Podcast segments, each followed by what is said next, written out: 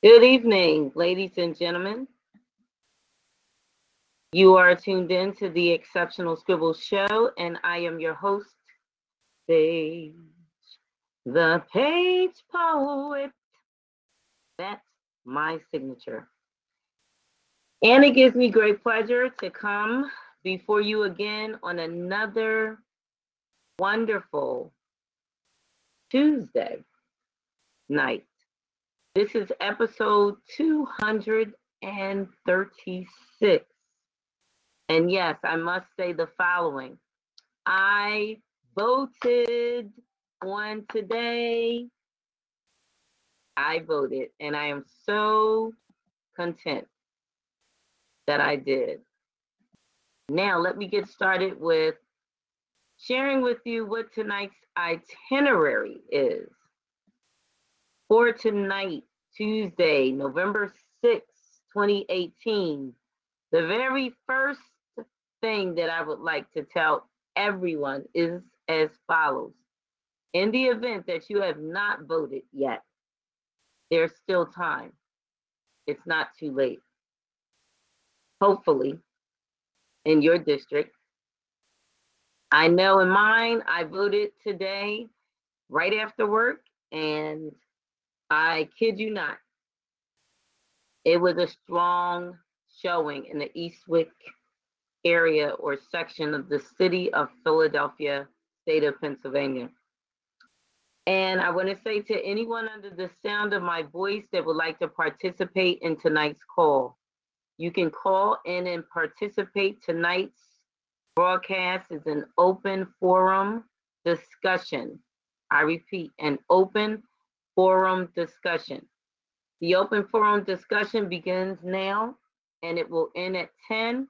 And then when that segment of tonight's broadcast ends, the free publishing tips for tonight's broadcast begins. So I want to say to all who are tuned in, thank you for tuning in to episode 236 of the Exceptional Scribble Show. Yes, you heard me correct. And here's the number to call if you would like to participate in the open forum discussion tonight. That number is area code 867 292 3066. I repeat, 867 292 3066. And I want to say a special thanks to each and every one out there under the sound of my voice. If you voted, not only have you performed your civic duty, but you have also rendered due diligence. And yes, every voter, every registered voter, you have rendered due diligence on this day. Yes, the midterm elections. Here's our topic for tonight. What are the 2018 midterm elections? And why do they matter? Again, for tonight's topic, for the open forum discussion session and segment and of this broadcast on Tuesday, November 6, 2018, the topic is what are the 2018 midterm elections and why do they matter? And the focus word for tonight is vote. The focus word for tonight is vote. Yes, you heard me loud and clear. Here are some facts to consider. Why do the midterms matter? Historically, voter turnout for midterm elections tends to be lower than for general elections. But that doesn't mean they aren't important. With the Senate majority, the Democrats will be able to block cabinet and Supreme Court appointments. I'm going to repeat that. because this statement is valid and essential. With a Senate majority, the Democrats would be able to block cabinet and Supreme Court appointments. With a House majority, Democrats can significantly hamper the Trump administration's ability to implement its programs and could also begin impeachment proceedings against Trump, though they would need a two thirds majority in the Senate to remove him from office. And I'm going to repeat that. With a House majority, Democrats can significantly hamper the Trump administration's ability to implement its programs and could also begin impeachment proceedings against Trump, though they would need a two thirds majority in the Senate to remove him from office. So, ladies, gentlemen, and all under the sound of my voice, this day's voter turnout at the polls, it really does matter. And I'm going to start right there because a lot of times we're not doing our due diligence as registered voters. And we're not we're not demonstrating solidarity at the polls as we need to. But hopefully today that all has changed. Hopefully today and tonight we the people have made our stand.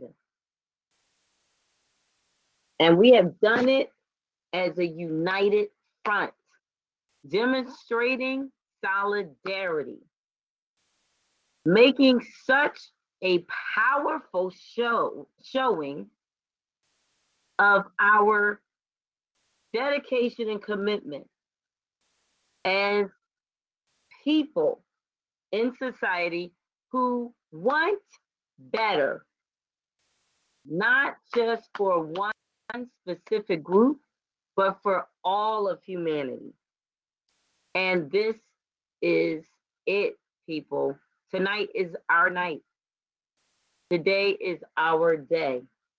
And I believe with everyone's vote, with everyone's vote, have voted? Because you understand, you know the struggle, you see what's at stake.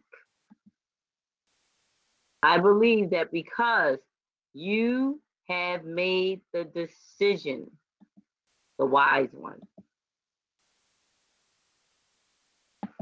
to vote and make the smart move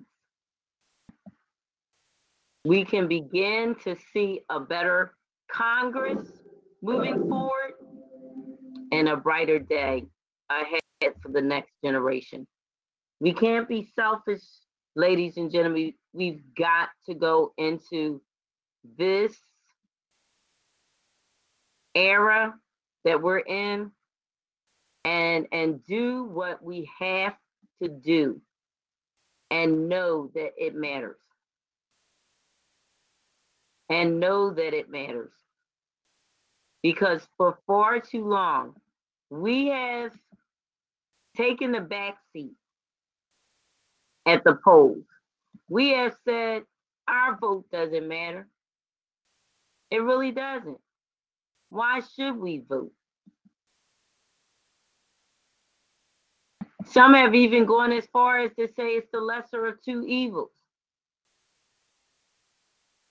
And I don't see why it's necessary to vote because things are not going to change. Well, I'm going to shed light on that statement because it's an age old mindset that must reform. I'm going to start off by reading. This is an article published in Al, Al Jazeera News, and it is an article that you can retrieve via the internet online. You would go to www.al, which is A-L Jazeera, J-A-Z-E-E-R-A dot com. And again, the title of the article is U.S. Midterms, How They Work and Why They Matter. See, a lot of us don't even have a clue because we're not engaged. We're not involved on the level that we need to be in political affairs. So I'm going to share some very significant and valid information because it matters. It matters. It does matter that you voted today.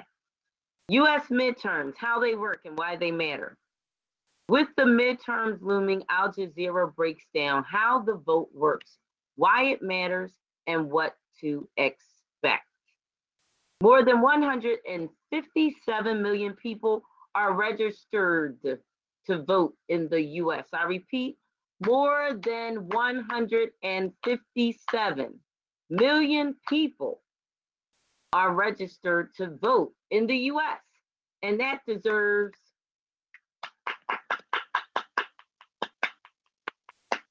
Yes, right there, I'm convinced we are starting to wake up as a people. We, the people, we, the people, are starting to wake up as a people and to understand or comprehend why this political process is essential.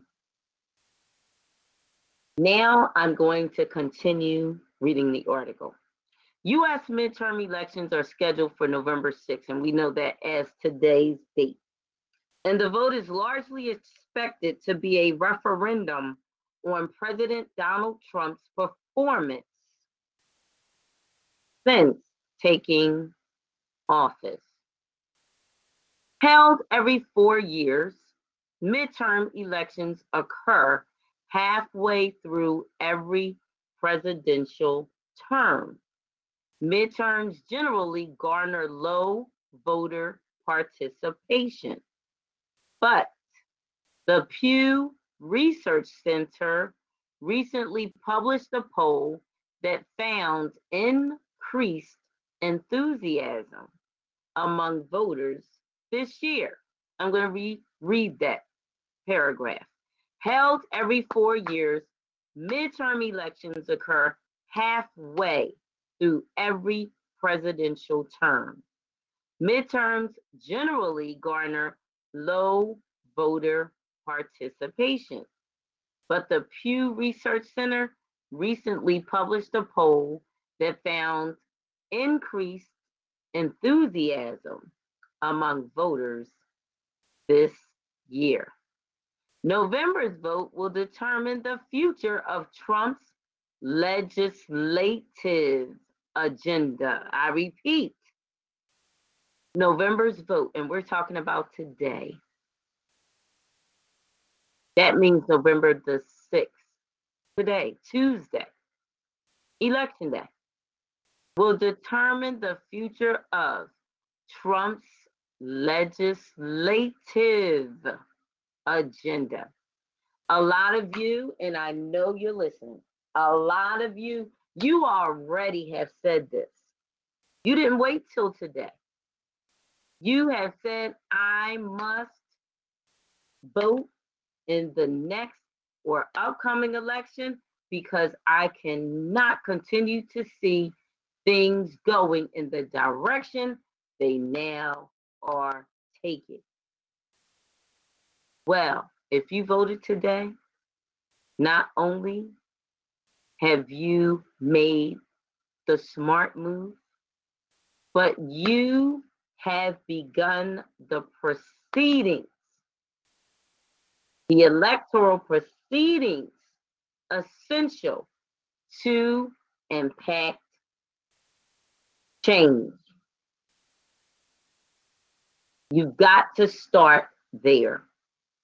And that's where so many did not involve him or herself in that process prior to this date. So we have awakened.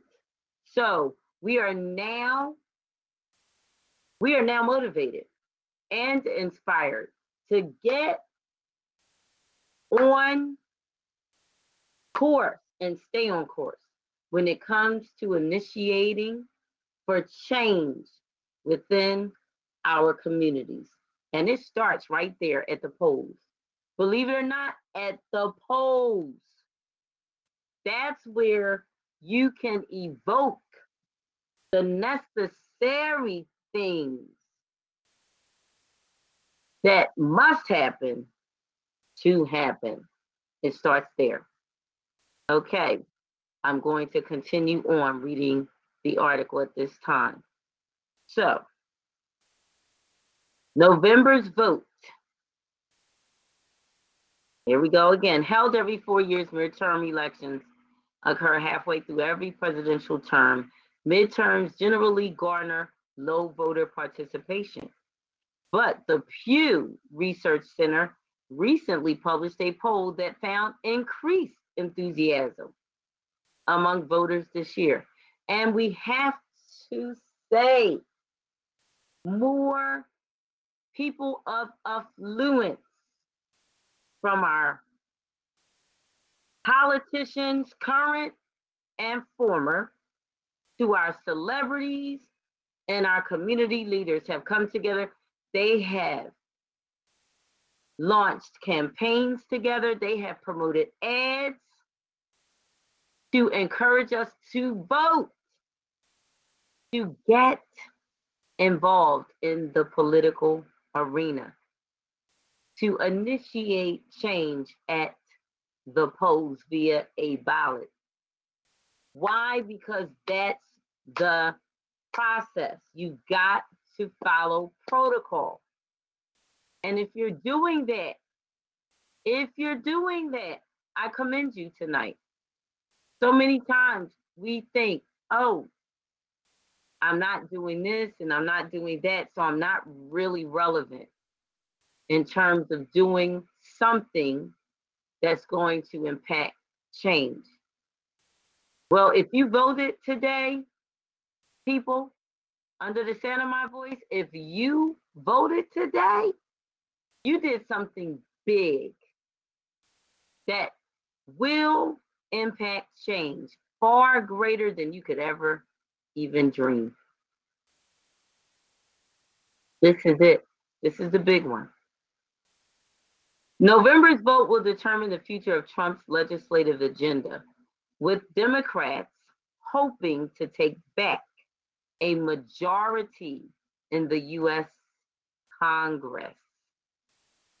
Republicans currently enjoy a majority in both chambers of Congress, the Senate, and the House of Representatives. And I'm going to say that one more time because not everybody stays in the loop when it comes to politics. But this is valid and this is essential, and we need to know this.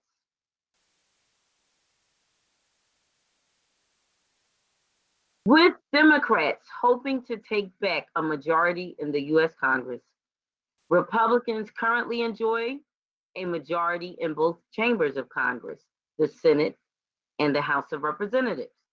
This year, all 435 House seats, 35 Senate seats, and 39 states and territories governorships are up for grabs. And I'm going to re read that fact.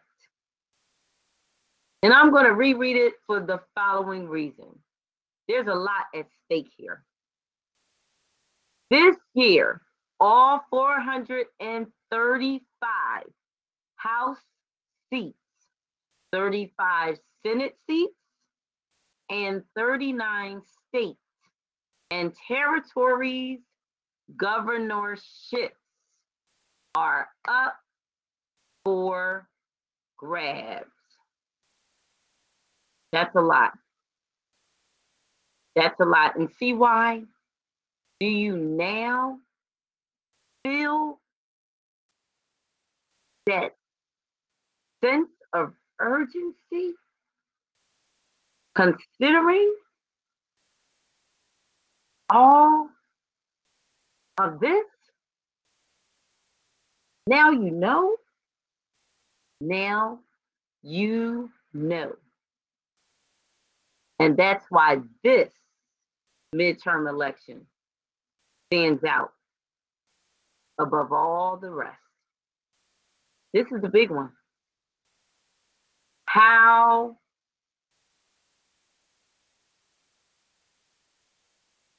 did we, we the people, how did we do? We will know come tomorrow morning. We will know come later tonight. We will know more sooner than later how we did at the polls. And my prayer is that we did our best. Oh, yes, that we did our best. Because if we did our best tonight, ladies and gentlemen, if we did our best tonight, we're going to wake up tomorrow and we're going to know it. The change is already in process. The change is already in progress. And I'm hoping that it is the change that you hope to see because I know it's the change that I'm about. I have nothing but good, positive energy that's being sent out this evening.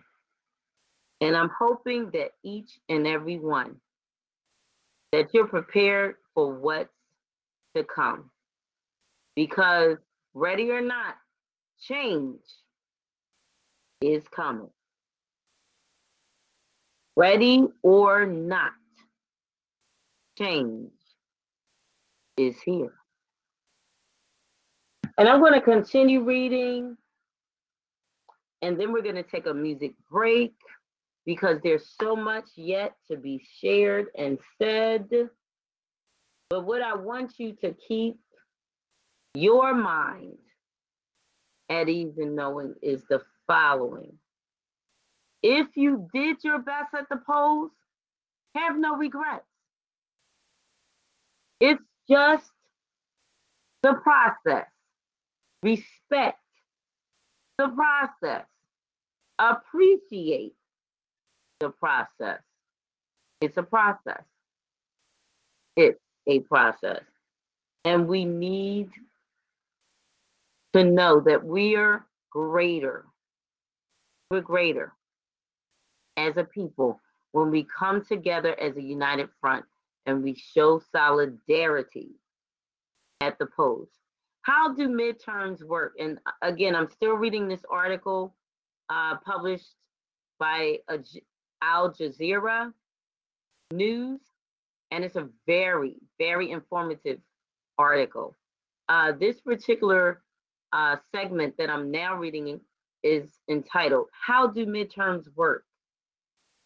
And this is important because a lot of us are being educated as I'm sharing this this is the first time for some that you've ever even considered doing any reading or doing research even on this subject matter. How do midterms work? And we're referring to the midterm elections, of course, which come before the general elections. Every two years, all 435 House seats are up for election. But in the Senate, where elected officials serve staggered six year terms, one third of the seats are decided during midterms. In the House, 218 seats are necessary for a majority, while 51 seats constitute a majority in the Senate. Additionally, state races will decide the elected representatives for state legislatures and dozens of governorships during midterm elections. I'm going to reread that.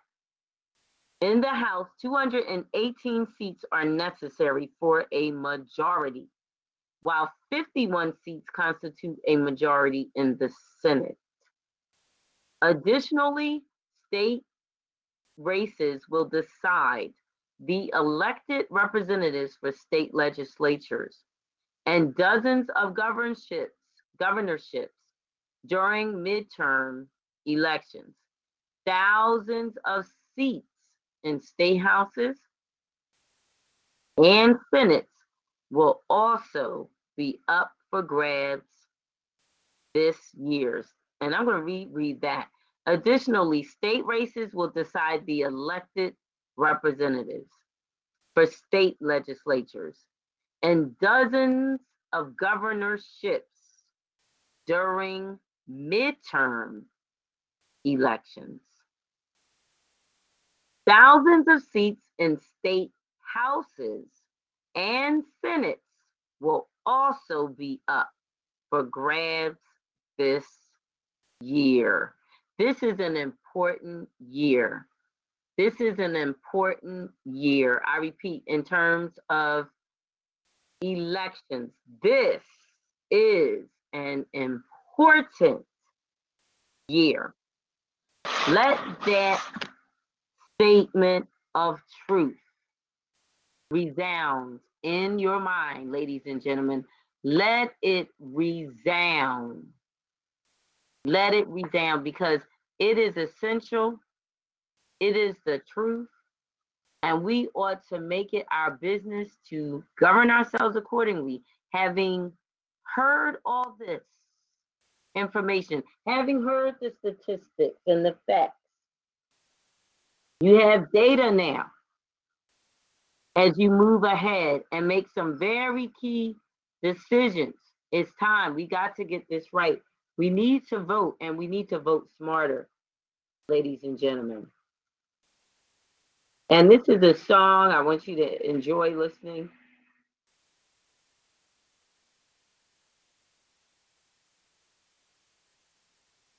And this is a positive message. It is a spiritual, or you can say inspirational song. And hopefully it'll kind of help you as you're meditating because we need to focus on how we can change our communities.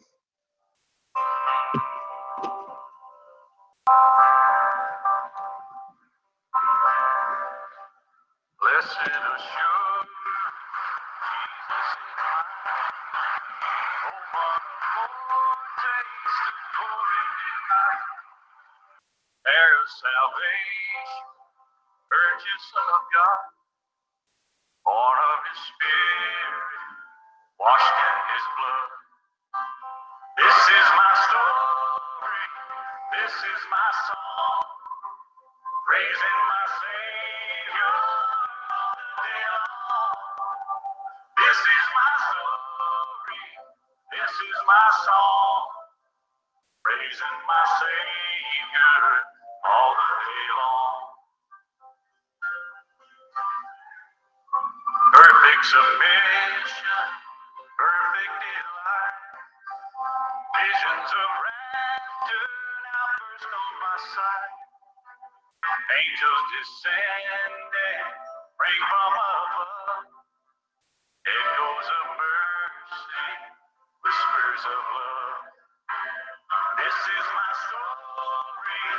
This is my song, praising my Savior all the day long. This is my story, my song, praising my Savior all the day long. Praising my Savior all the day long.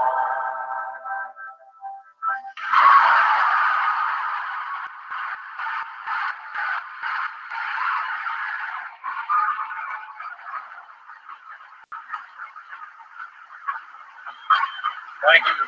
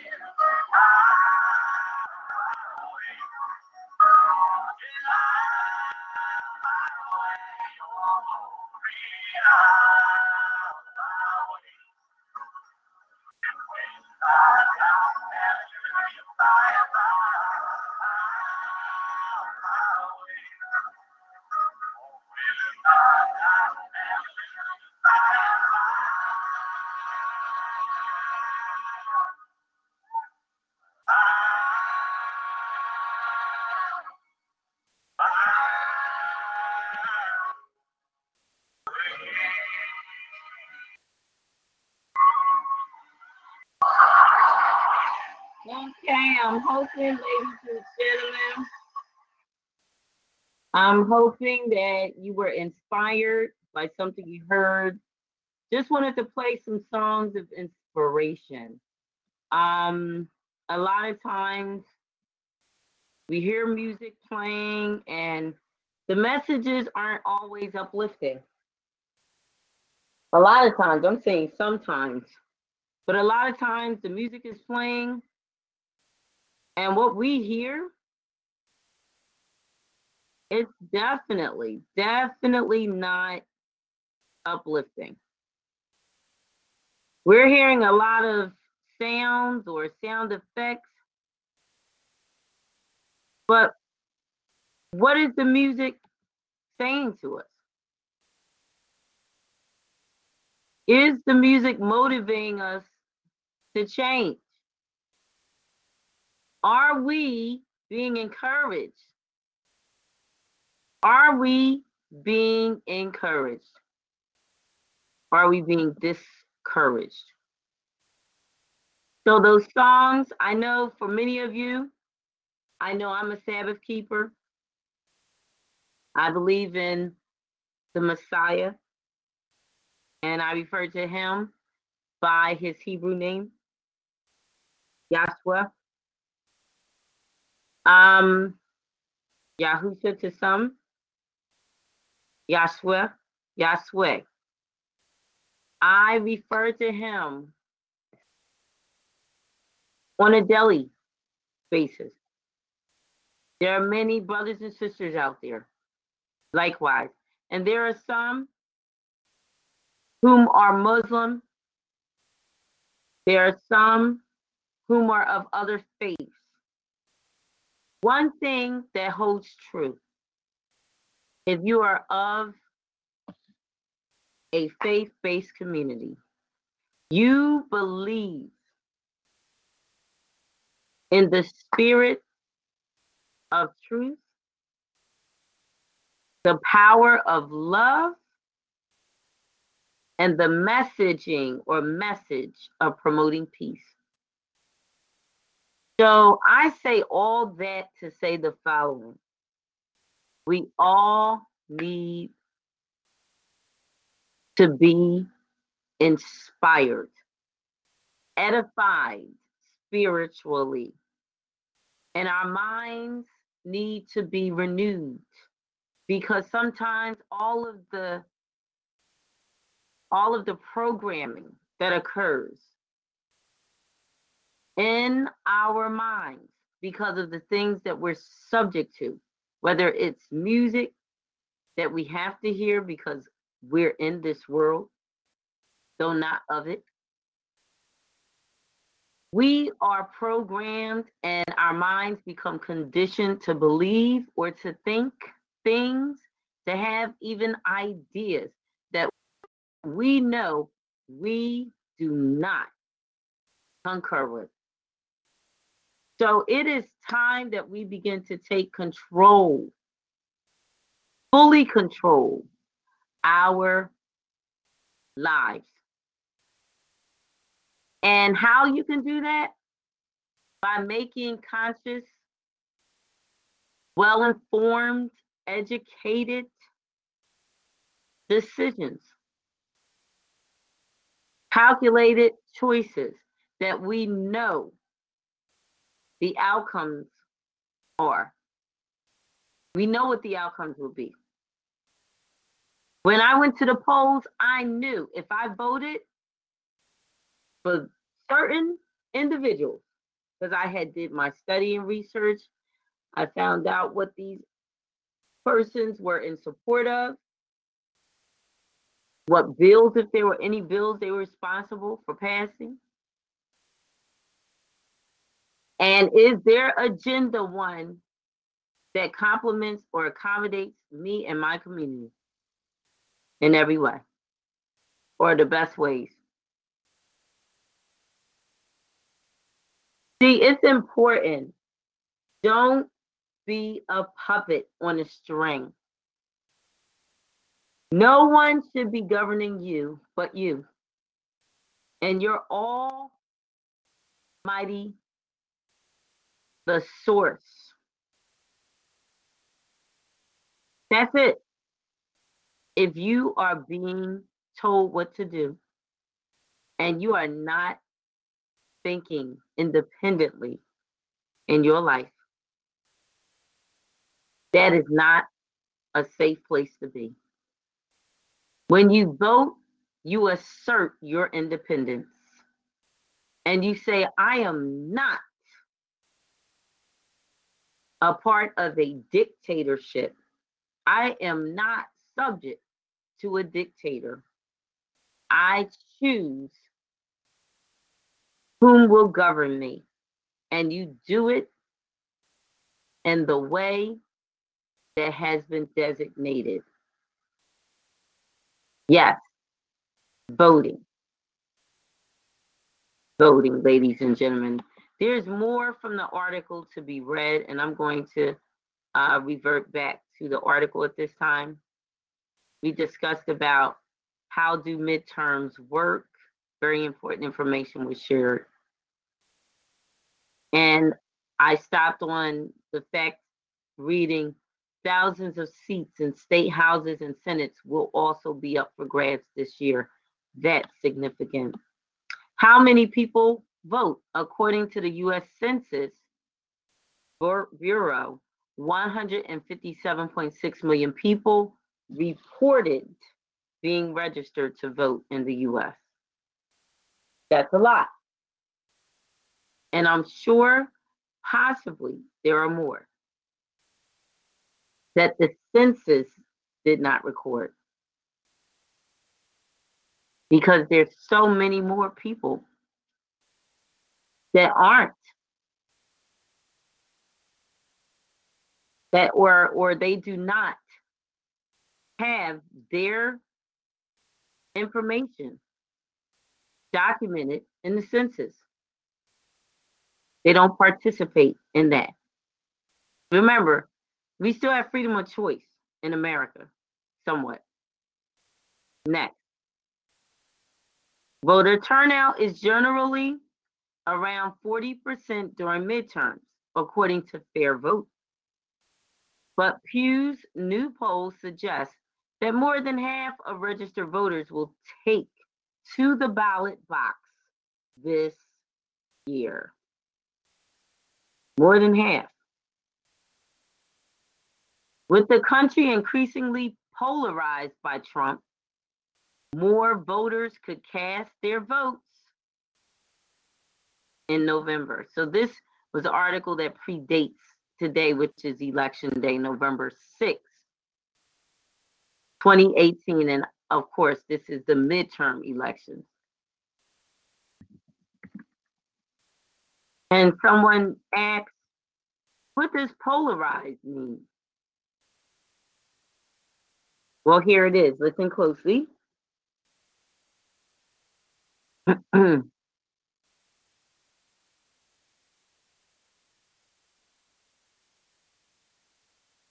There's so many uh, things we must consider with this upcoming election. To concentrate about two conflicting or contrasting positions. I'm sorry, to cause to concentrate about two conflicting or contrasting positions. A type of disunite or divide. And so many people are saying the current president has done more to provoke divide amongst the people than to bring the people together. That's something we don't need right about now. And I'm not trying to initiate an argument. So for for anyone calling in, I need you to keep this in mind. It is not it is not okay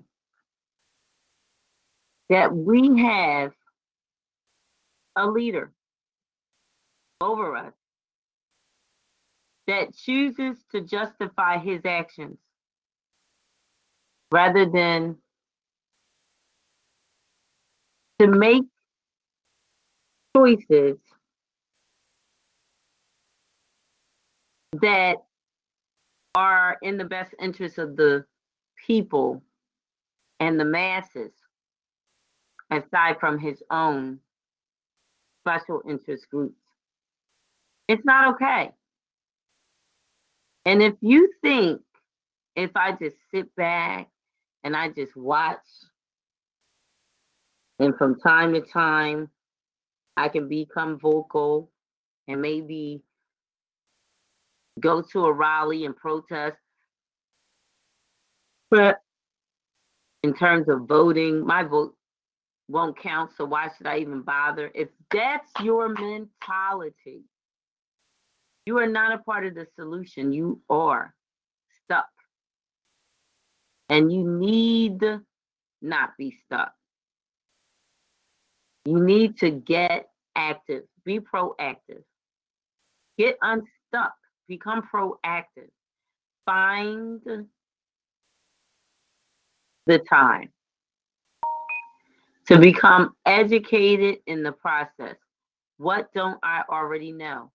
How can I become better informed so that I can make the necessary changes that are relevant to me and my community? Next, and I'm going to share at this time more information from the article uh, published in the Al Al Jazeera, I repeat, Al Jazeera News. Why do midterms matter? It's just so relevant and important that we know these facts. First and foremost, voter turnout is generally around 40% during midterms, according to Fair Vote.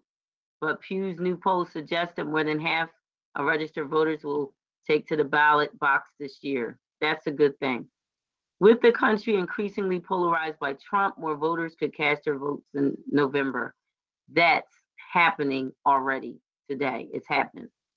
Turnout for House primaries was nearly 20%, which marks a large increase compared with previous years, according to Pew. That poll found that turnout was higher for both Democrats and Republicans, but that Democrats bested their Republican counterparts, growing by 4.6 percentage points. Now, US midterm elections. What are the key issues? We'll get there, but first, why do midterms matter? For the viability of President Trump's policy agenda, the turnout of the midterms will be a decisive factor. If Republicans can hold a majority in Congress, Trump can expect less resistance while pushing through his policies. If Democrats can take back the Congress, they could disrupt Trump's policy plans and stop him from implementing a number of campaign promises. For instance, if Democrats control Congress, they could block his ongoing efforts to crack down on immigrants, including the building of the wall on the US Mexico border, efforts to remove Obama era protections for undocumented immigrants, and restrict the actions of the Immigration and Customs Enforcement, ICE agency. And I'm going to repeat that. For instance, if Democrats control Congress, they could block his ongoing efforts to crack down on immigrants, including the building of the wall on the US Mexico border. Efforts to remove Obama era protections for undocumented immigrants and restrict the actions of the Immigration and Customs Enforcement Agency, best known as ICE. After the co- controversy surrounding the confirmation of Supreme Court Justice Brett Kavanaugh whose hearings focused on several allegations that he was complicit in sexual assault, Democrats see the midterms as an opportunity to prevent Trump's future Supreme Court nominations. Without taking a majority in the Senate, the upper house of Congress, Democrats would be unable to achieve this goal. Without taking a majority in the Senate, the upper house of Congress, Democrats, would be unable to achieve this goal. Most importantly, a Democratic majority in Congress could potentially launch impeachment proceedings against Trump, a threat that the president and his party have emphasized to encourage Republican voters to take to the ballot box next month. And I'm going to repeat that. Most importantly, a Democratic majority in Congress could potentially launch impeachment proceedings against Trump, or as many call him, number 45, a threat that the president and his party have emphasized to encourage Republican voters to take to the ballot box next month. So, yes, vote. That's our focus word tonight. Vote. For far too long, we did not vote. We were told our vote didn't matter. We were told our votes don't count. We were told our votes are not even being acknowledged. And I want you to think about those three things I said. We were told our votes don't matter. We were told our vote votes don't even count, and we were told our votes aren't even being acknowledged. So we need to think why is it why is it important that I vote in the midterm elections? Why are the midterm elections significant? And the midterm elections do matter, but why? All of these things are being answered tonight on tonight's broadcast, episode 236 of the Exceptional Scribble Show on Tuesday night, November the 6th, 2018. Yes, Election Day, America. Think about it. I'm going to read some more. Meanwhile, many state legislatures play an important role in redistricting processes, healthcare access, budgetary decisions, and civil rights legislation, among others. Gubernatorial elections could also usher in significant changes. In Florida, Governor Rick Scott has undone efforts to restore voting rights to convicted felons, at least 1.5 million of whom are disenfranchised in that state. Now let's go back. Let's go back. Meanwhile, many state legislatures play an important role in redistricting processes, healthcare access, budgetary decisions, and civil rights legislation, among others. Gubernatorial elections could also usher in significant changes. In Florida, Governor Rick Scott has undone efforts to restore voting rights to convicted felons, at least 1.5 million of whom are disenfranchised in that state. Here's what I'm talking about right there, Governor Rick Scott. People of affluence making change inevitable, doing the right or just thing, caring about every citizen, treating all alike, allowing convicted felons to have their voting rights, making change necessary, helping felons to restore their voting rights. There's people in Congress on a state level as well as federal level who are in those seats. They hold those seats because they care. They care about all of humanity. And they're willing to do what it takes to see that the rights that have been taken from many are restored to them. Let's not forget that.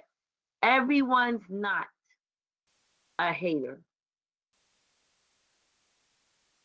Everyone that has power and, and affluence is not an elitist. There are philanthropists, there are humanitarians out there that genuinely care. They do, they care. It's more than compassion that runs through their veins. They see all alike and they're willing to do what it takes to initiate change. We need to know that. We need to be very pleased about that. And with that being said, I am encouraging all to vote. Don't let this day go past. If you are registered to vote and you have that opportunity before you, don't let it pass you by. Please don't let it pass you by.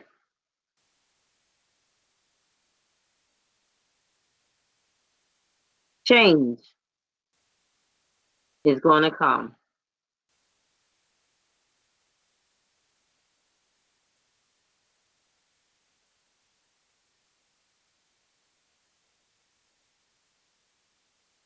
Change is going to come. And we're going to take a music break because change is going to come, ladies and gentlemen. Why not be a part of the change?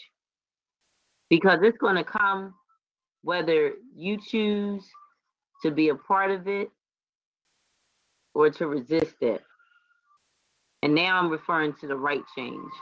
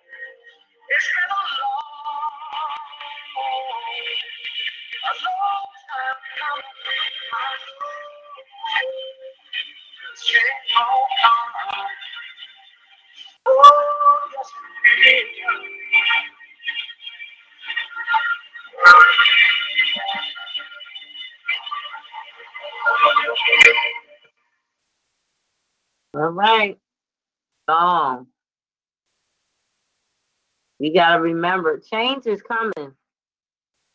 Change is coming whether we are prepared for it to come or not. And I'm gonna repeat some very critical, vital information. And this is fact. This is not fake news. And this is straight from an article I'm going to read the article, which is entitled Midterms Work Midterm Elections Matter. And again, US midterms, how they work and why they matter. And this is from that article. Please listen attentively. Meanwhile, many state legislatures play an important role in redistricting processes, healthcare access, budgetary decisions, and civil rights legislation, among others. Gubernatorial elections could also usher in significant changes. In Florida, Governor Rick Scott has undone efforts to restore voting rights to convicted felons, at least 1.5 million of whom are disenfranchised in that state. And I want to apologize. I had read something. Um, I read that part of the article incorrectly before I responded to it incorrectly. In Florida, Governor Rick Scott has undone efforts to restore voting rights. So that meant he did not support the efforts to restore the voting rights to convicted felons. So, no, I am not in agreement with that. Nor should we be okay with that. So I'm hoping that there was such a strong showing at the polls of solidarity that change is evident. And we know it's on their horizon. We've seen and we know the nominee candidates in Florida and Georgia and so many other states, people of color, people whom are agents for change that want to see the nation moving in its right direction not in the direction the nation has been taken. And whichever party takes control will wield. Now let me read read something here. With and whichever party takes control will wield influence over the next redistricting process slated to take place in 2020. And whichever party takes control will will influence over the next redistricting process slated to take place in 2020. What are the main issues? Listen carefully, everyone. The largest partisan divides between Republicans and Democrats stemmed from immigration, health care and the role of the U.S. in the world, according to a Pew survey. According to the September Pew report, about 75% of voters ranked healthcare as a very important issue. Women's rights, yes. Supreme Court nominations and the economy also stand out as important factors in the upcoming midterms, which is today. Additionally, the Pew survey found that race was a central issue, with 85% of Democrats supporting more efforts towards equality for African Americans, compared with only 29% of Republicans. That's a big gulf. 85% of Democrats supporting more efforts towards equality for African Americans compared with only 29% of Republicans. That's a big gulf, people. See why it's important? These are the main issues. This is why the midterm elections matter. This is why. What can you expect? The final outcome of the midterms will likely depend on results in several key races across the country. And I do want to acknowledge, I believe the co-host is on the call, Warrioress Queen Zipporah Thelmon. Welcome, Warrioress Queen. Thank you, Sage, the Sage Poet. You're welcome. Can you hear me? Yes, you I hear me? can. Mm-hmm. All right, good evening, everyone. I voted today. Yes. Well, listen, we're going to start off, we're going to get to the free publishing tips, but I just wanted us to spend some time on the Mhm. following uh, topic tonight. And that topic Sure. is what are the 2018 midterm elections and why do they matter? And our focus Mhm. word is vote. And I felt the need to do this after so much has occurred. Mm. When you consider um, how uh, President Trump rose to power in terms of Mhm. the um, election. When you Mm. consider all that has taken place from the time he has been sworn in to office till now as commander and chief of the free world, we need to know what's going on and we need to Mhm. get involved. Not enough of us are aware of what we need to know concerning politics, US politics, and how um, the midterm elections impact the general elections Mm. and what we should be knowledgeable concerning regarding the midterm elections. Why it's important to vote during the midterm elections and what um, the midterm elections does for us as citizens of the U.S. and as people, and especially those who belong to groups who have been disenfranchised in America. We need to know how are we being impacted by the midterm elections and how does our involvement in the midterm elections benefit us as well as others. This is the time for us to start saying, I do want to get involved in politics. For far too long, we've been disengaged. We've been encouraged not to vote. We've been told our vote doesn't count. We've been told it doesn't matter whether we vote or not, nothing's going to change. All of that programming has Mhm. called us to become, instead of proactive, inactive.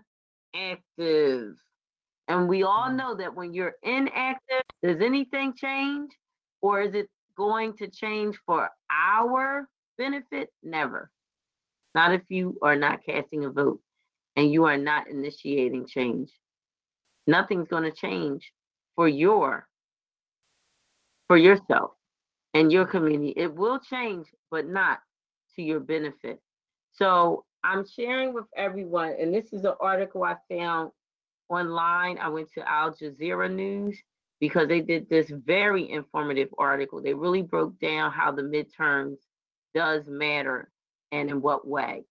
Um, so I've been kind of just informing our listening audience on some of those things and just pulling from some other articles as well, because the more the merrier. But we need to Mm. really get well informed regarding the midterm elections because we've been miseducated and misinformed for far too long.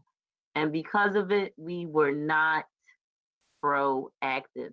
And so when you're not proactive, the majority rules, and the majority is in it to win it for who? The majority. Mm-hmm. They're their own. They're winning for their own. They're not winning for we the people. We become the minority and we become that group that's disenfranchised, disregarded, discounted. And that means we're not being appreciated. And so we mm-hmm. find there's a lot of laws that aren't in our favor. So what can you expect? I'm just going to show a little more info. And at any time, Warriors, Queens, and Fourth Thumb, and you can chime in too.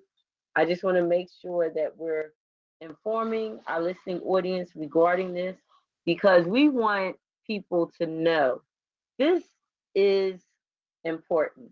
The midterm elections are very important. And we want them to know in what way.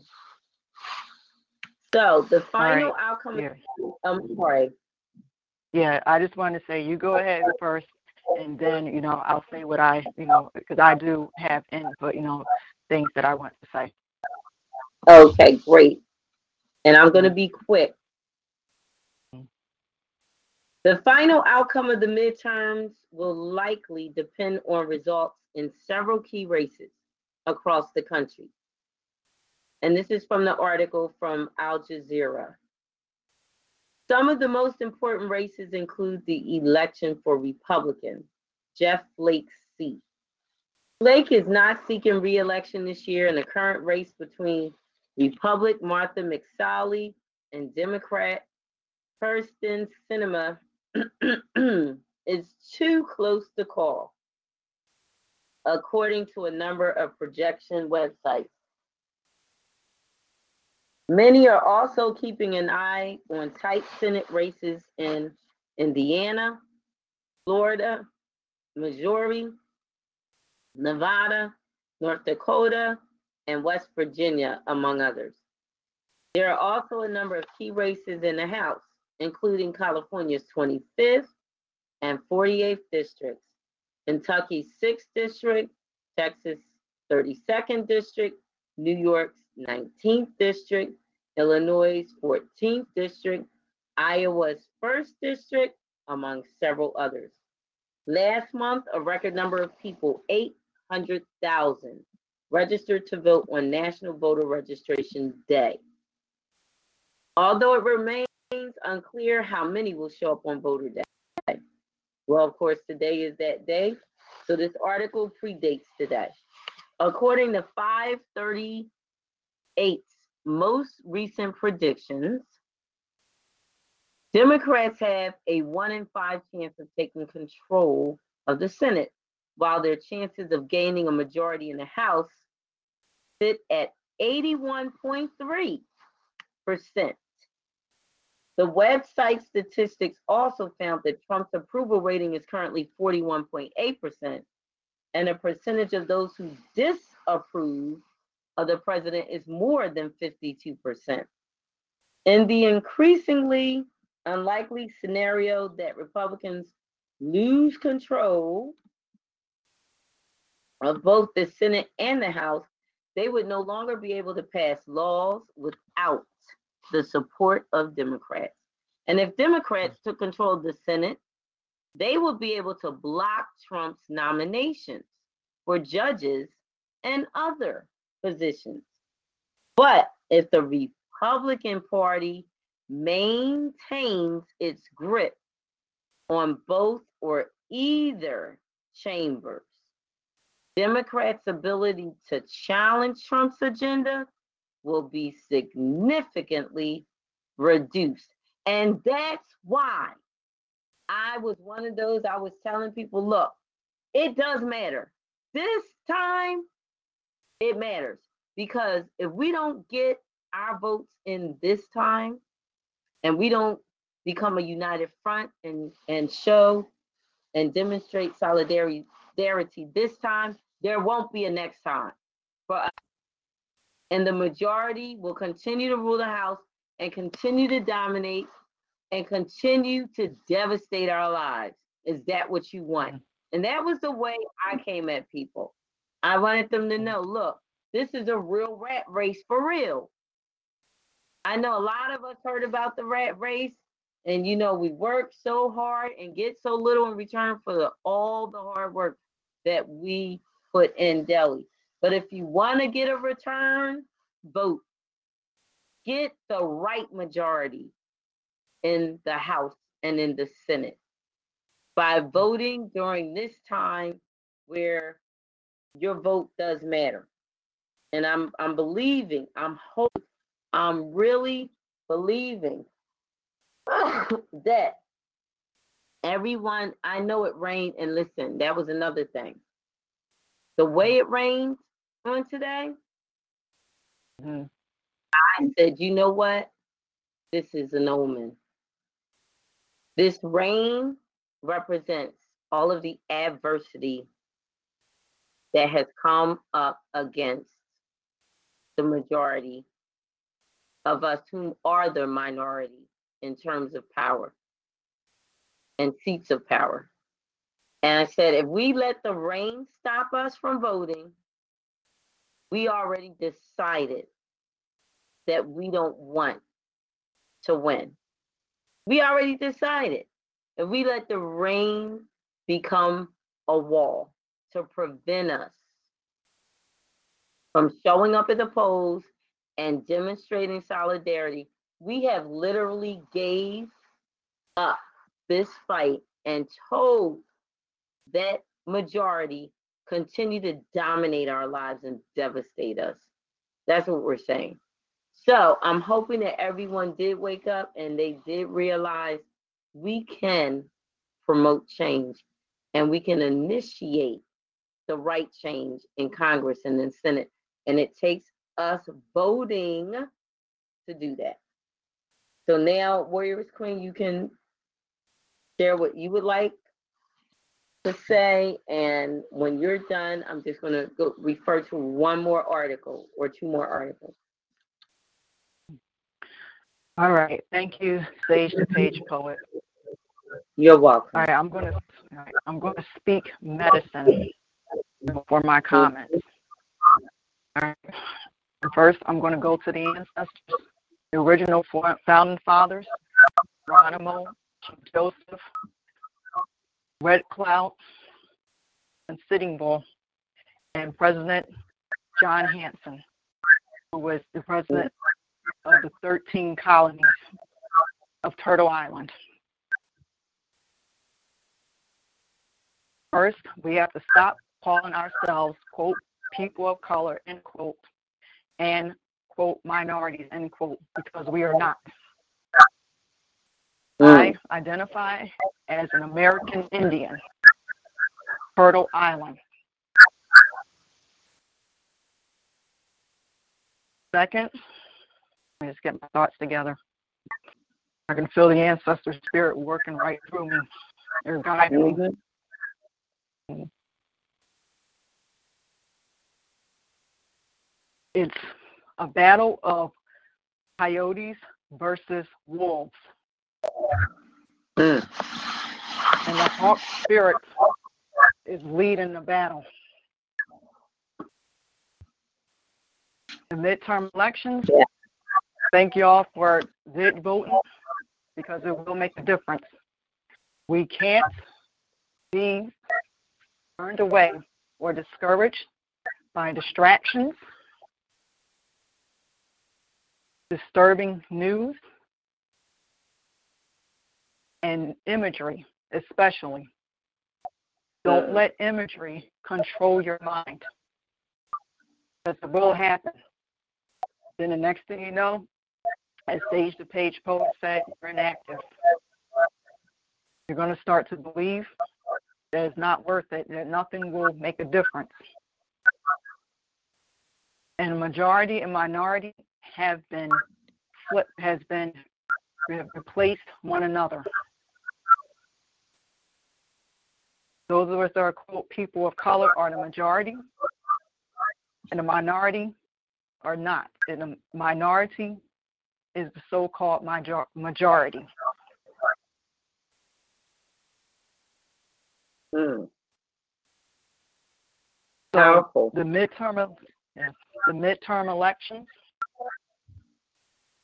were actually that stone that made the ripple in the water that will lead up to general election or the main election in 2020. It's a starting point. Mm. And that's how you reach your Mhm. goal. Once you know what to do. And it's only quote unquote complainers that don't know what to do.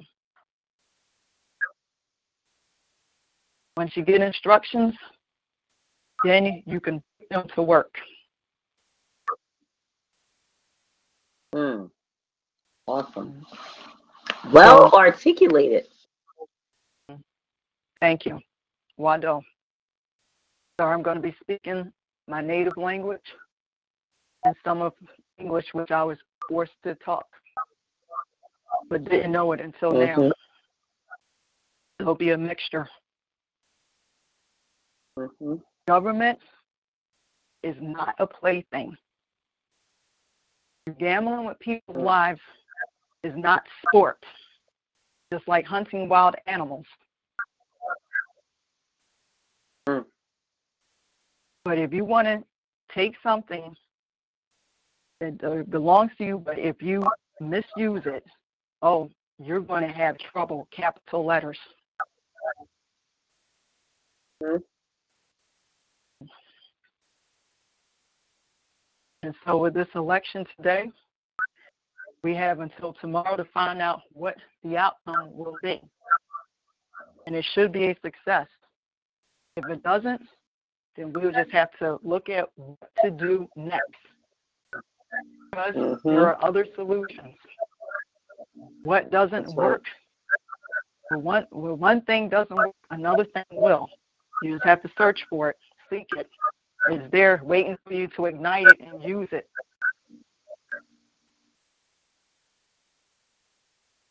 Mm. And that's all I'm at to say. Thank you. Well, I don't. Thank you. Well, there's a lot that was said by the co-host of the Exceptional Scribble Show, Warrioress Queen Zipporah Thelmon. And yes, she is asserting herself as an indigenous or aboriginal, meaning she is of the original and the, the native people of this land. Um, Turtle Island to all is the original the original name, and I was informed that it was called Turtle Island because at the time when the original people settled or the original people were here, this land had many turtles dwelling on it. I was informed that parts of the city, such as Philadelphia, um, Philadelphia section of Aramingo, um, and it was another um, section was areas where a lot of wolves. So you was, So, uh, Sage, you, could you repeat what you just said? Because you was breaking up on my end. Yes. Um, I was just giving a little history. Um, Mhm. first about Turtle Island, that during the Mhm. time when the natives and the indigenous people, uh, which were the uh, mass populace of the land at that time, um, turtles were here. There were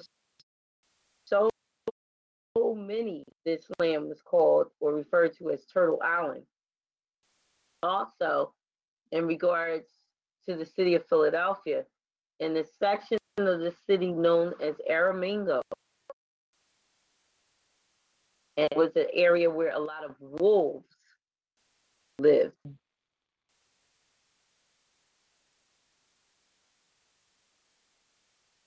So when you begin to share about um, this war being between the wolves and the coyote, uh, that came to mind to just share that information because some may not know that yes, Philadelphia was a um, city that uh, I believe it was the Len- Lenape or Lena- yeah. Le- Lenape, um, Yes. whom were the ab- an Aboriginal nation, or indigenous people. Um, they had a chief that um, named the majority of the rivers. A lot of the streets, even, um, and a lot of uh, that which was government, um, legislature, and even um, certain streets, which are still today um, owned by the native people. So yes, if you are of indigenous heritage, it is important that you have um, some research done to know all of your ancestry because you could be inheritor of some land right here in Pennsylvania as well as in the city of Philadelphia. And a lot of the areas that are um, used as tourists, tourism uh, attraction areas today were um, land areas owned by the native or indigenous people. So with that being said, I do want to say another way you can claim back or reclaim your heritage and inheritance is also to initiate change politically. To take initiative, to become a part of the political process, whether it's as a voter or running for a city council seat.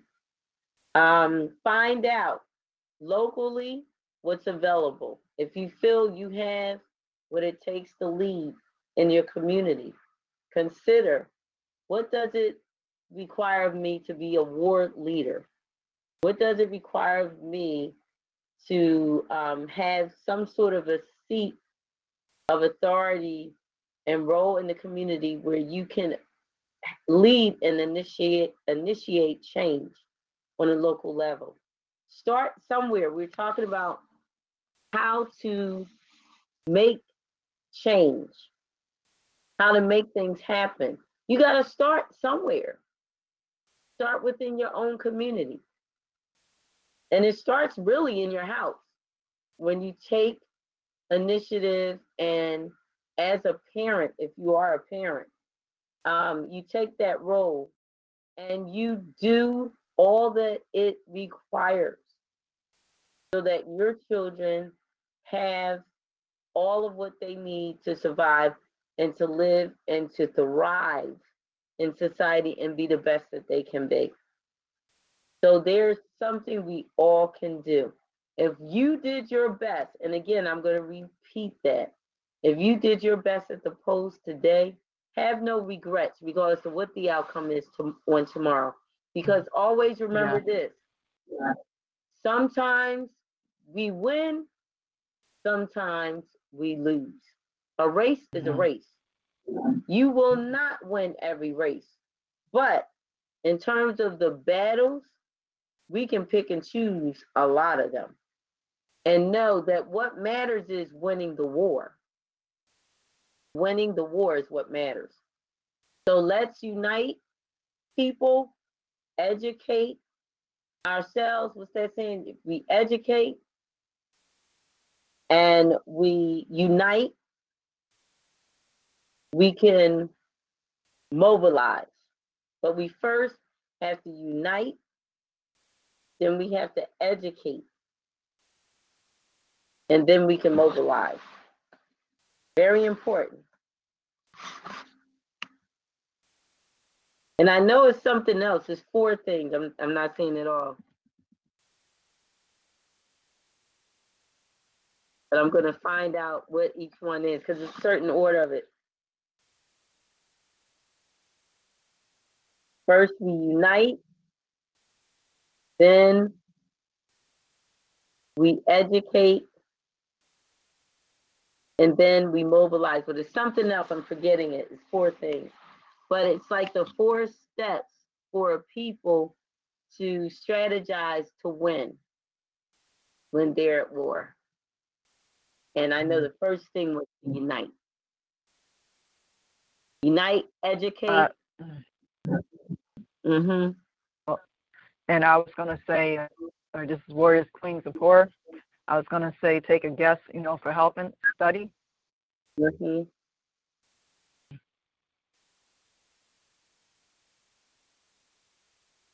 I'm sorry, repeat that one more time. Sure, I was gonna take a guess to help you with the uh, the fourth word, um, which is study. S T U D Y. Okay. And that will be, that will be adequate and that will be suffice because Mhm. it is necessary for us to study. How can we Mhm. even educate if we haven't first studied? So we need to study first, study well, and then we can educate, organize something, and then mobilize. But educate, unite, educate, organize, mobilize. That's it. Got it. Unite. You're welcome. Educate. See the word study help.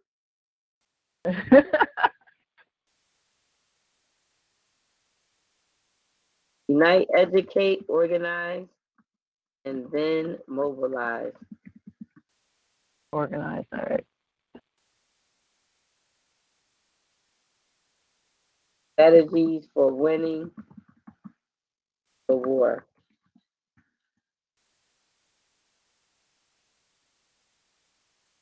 We can do it, people. Somebody Mhm. lied to us years ago to make us think that we didn't have the power and that it was the person that was in the White House that controlled everything. Mhm. Not true. We do have the power. We, the people, Mhm. must initiate change to come. That's right. Right, this, yeah, this is Warrioress Queen, and I just want to give an update on the midterms. Uh, let's see, for the Senate. Yes, thank right, you. First, yes, sure. First, the midterm polls closed on the East Coast. So for the Senate, it's 33 Democrats and 45 Republicans. Mm-hmm. Yes, indeed. Mhm.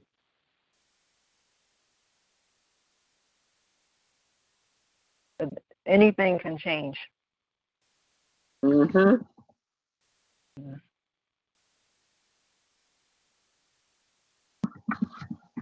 And let's remember, if we unite, educate, organize, then we can mobilize.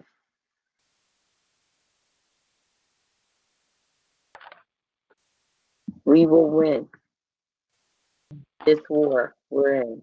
Because it's definitely a war. Mhm. A lot is at stake. A lot. Don't think it's not. It is. A lot is at stake. And if we take initiative, we can win this war. And voting by us showing up at the polls and demonstrating a united front, one of solidarity, that was the dent. The dent in the helmet of Goliath. the dent in the breastplate of Goliath. We have already put a dent in their armor. So, how can they be the big bad wolf now when we've already put it in their armor? We've already begun to chip at their wall that they built. It's not going to stand. Too many chips. We we were able to to to to, to chip it, to dismantle it. So it's not that strong fortress it used to be. We're showing them, I believe, they're shaking in their boots tonight. they thought the rain was going to keep us in the house. They figured, oh, they got some bad weather today, lots of heavy torrential rain, downpours. Oh, they ain't going to show up. But didn't we show up? And people got up early in the morning. Oh, yes, they did. And they shared it on social media. They showed up. People got up in droves and got down there. The boom, baby boom generation, they got up. The millennials, they got up. People left and went during their lunch breaks. They sacrificed eating their lunch to vote. So you know what? I say all that to say this. When we want something, we're willing to work hard to get it, don't we? and we don't care what we gotta lose the game. We'll lose whatever we gotta lose the game. So if we can just keep that mindset, keep that initiative and work ethic, we'll be all right come the general elections. Because we're gonna do what's necessary. We're going to join forces. We're going to unite together. We're going to band together and we're going to win this. We're in it to win it. And I had someone tell me, oh, Trump is going to get in again. Oh, it's rigged. I'm telling you. He going to get again. You know what I said? Like hell, he will. I don't see that. I had to tell him, I said, I don't agree with you. He might have gotten him, but I don't see him staying in because we're waking up and realizing we can make the difference. When we try, when we all come together and do what's necessary, we win. And the right party wins and the right agenda gets pushed forward and the wrong agenda gets suspended. That's what happens when we come together and join forces and become a united front and demonstrate solidarity. And that's what was needed all in all. And if we could have learned that a lot sooner, Trump would never have be, become president. Now we know, right? Now we know. We're smarter now. We're wiser now. We learned from our mistakes. And now we know, and we're going to make certain that what we did wrong last time never happens again. So I'm wishing the best for us as a nation, as a community of people, as humanity, and let's send a strong, united, one voice of a message to Congress and to the House and to Senate that yes, we want change and we want it now, and we're going to do whatever it takes to get it. That's right. Whatever it takes that's legal and lawful and just, we're going to do it. We're going to do it.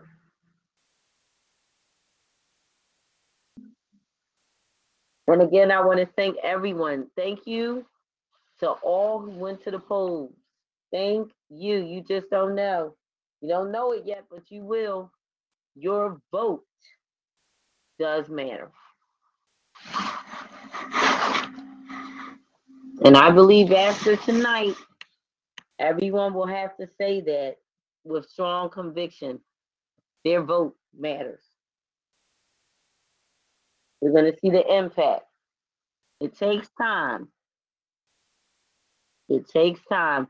Nothing good comes without a struggle. hmm Like that old saying, nothing good comes easy. it's a wait, it's a fight, it's a struggle, it's a war. And you have to endure to win it. So I want to encourage everyone who has been consistent with voting. Thank you. It matters. Thank you. And Warrioress Queen, we have about 10 more minutes to stay on the topic of um and for tonight we're talking about the midterm elections and how they matter. Is there anything you would like to share by way of reading an article or just some facts or um, some commentary even? Maybe there was a speech you heard by one of the uh, upcoming newly elected officials and you want to share some of what they spoke. Or even if it's a former president or former elected official, state or federal. You want to share some information, maybe something that they said that ties in with our topic, you're welcome to do so. All right, thank you, Sage, the page poet. Um, I would like to read an article. I was saving it from Mhm. my publishing information section because I felt that it ties into with the topic. So what I would like to do is uh, go ahead and start the free publishing information hour because it's connected to tonight. All right, Well, we- first, first I'm gonna. Well, we have, we have about ten more minutes, so if, Hmm. before you, you begin.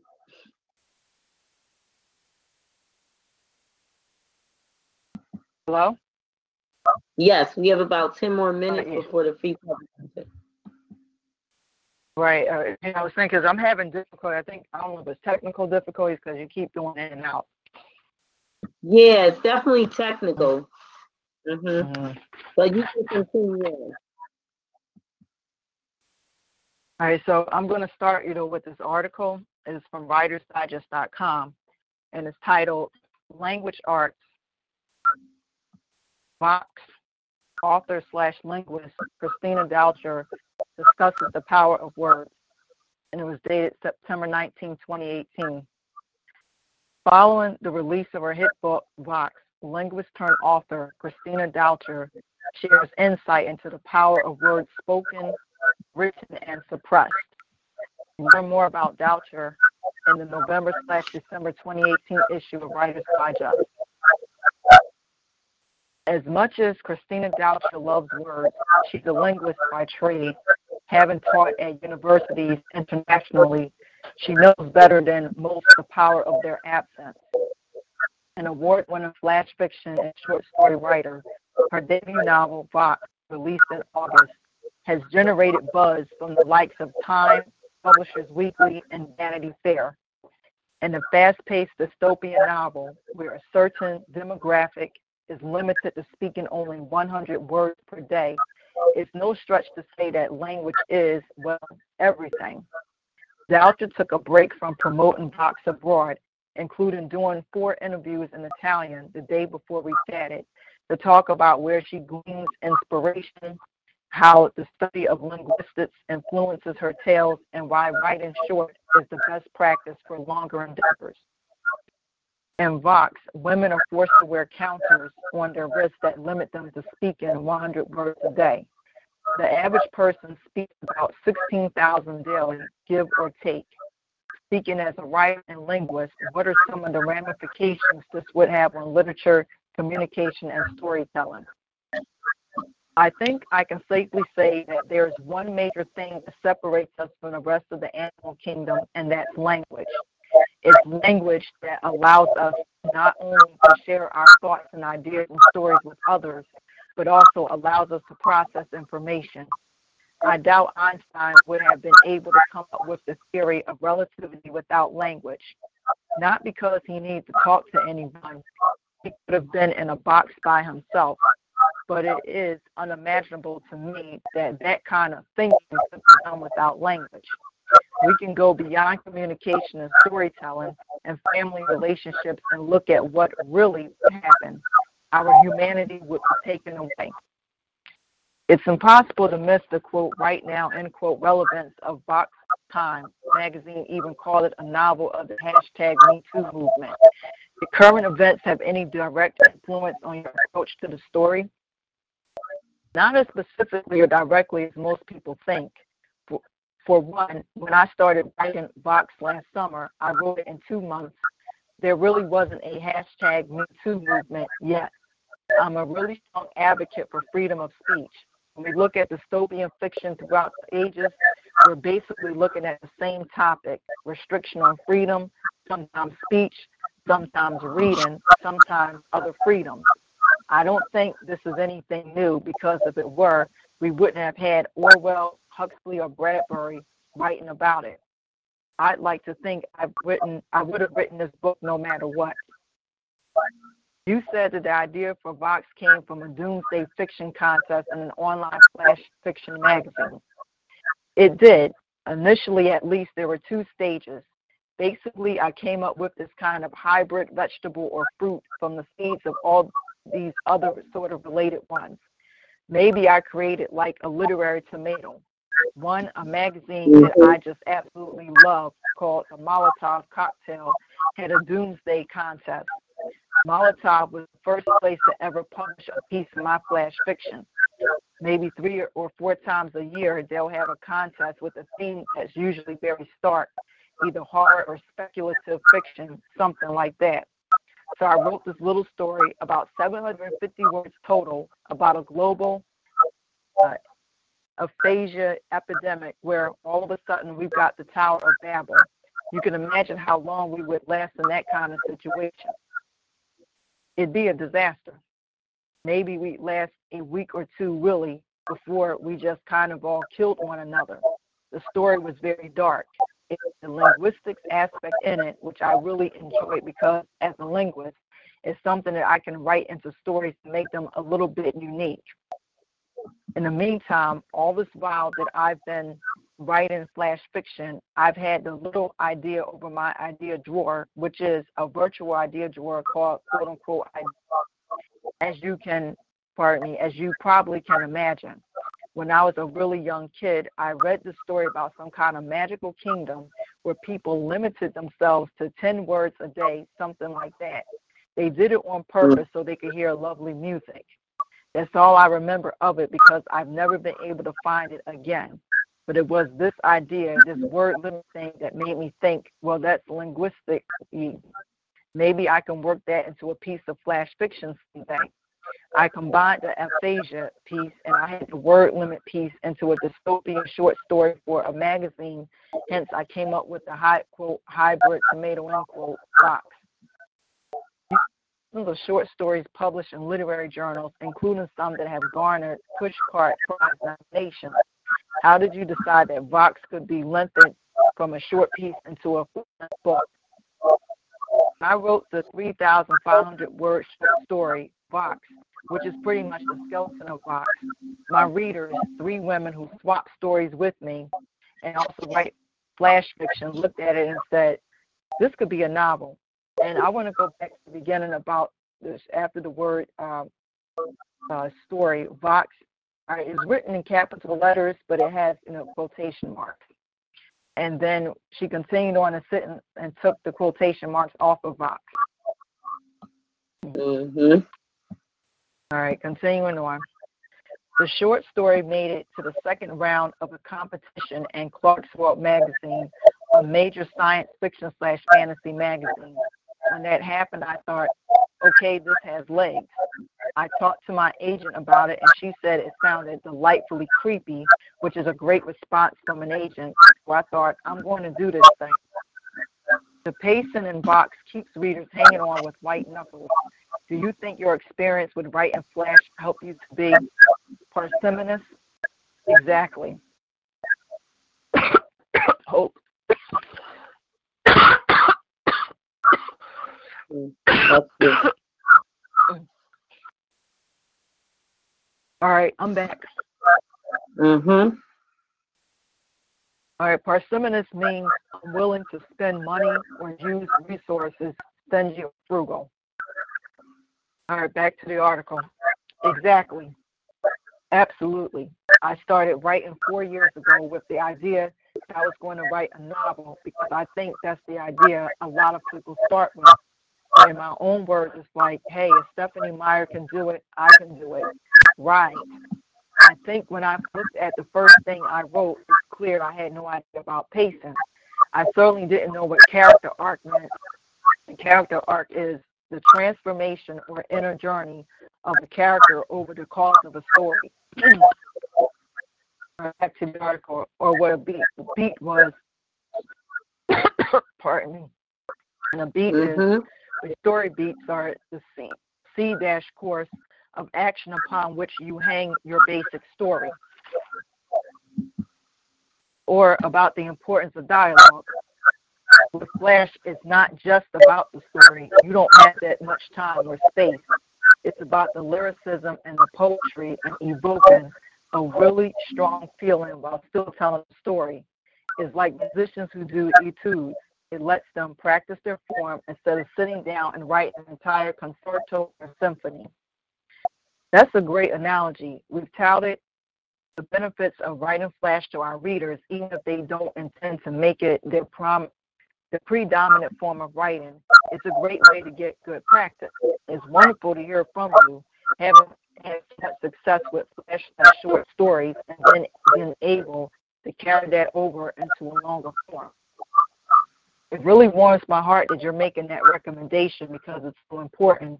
I have taught some writing courses the last couple of years. I try to tell my students that I haven't actually taken a writing course last.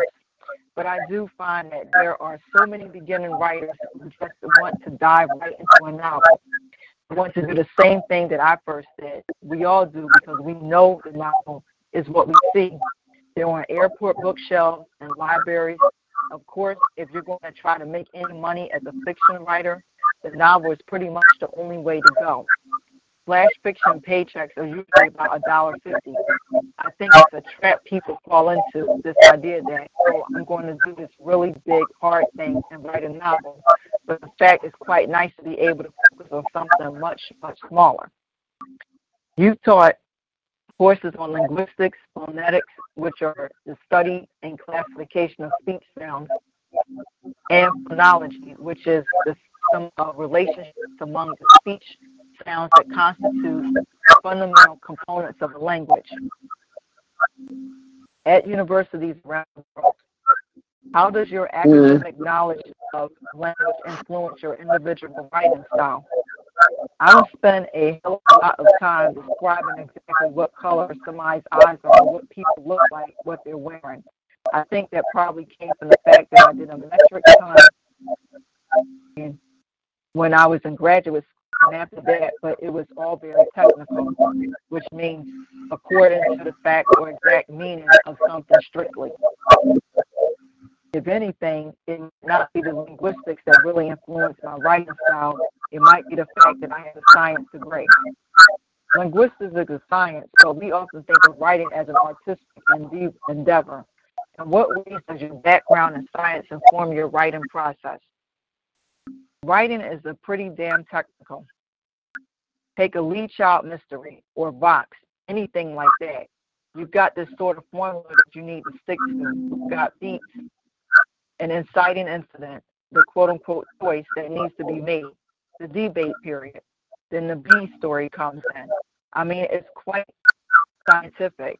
That's why we call things beat sheets or story quote unquote engineering or whatever. There's a technical aspect to it. I think once you've got that framework down, then you can be artistic, can play with your words. What are some ways that non-linguistics can learn from the study of linguistics to help improve their own writing?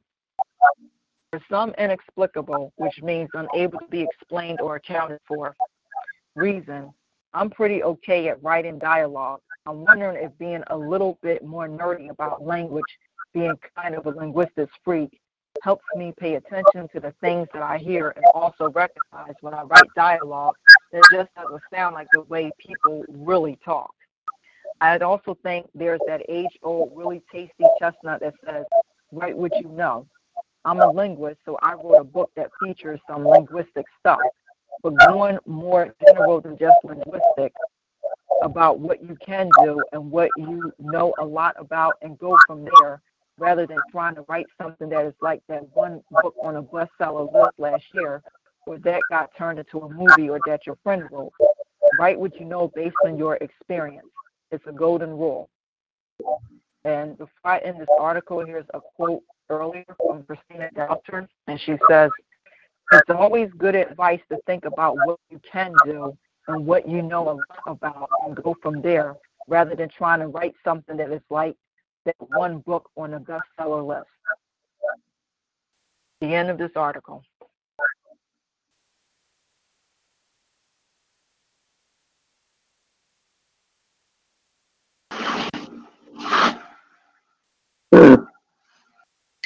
So,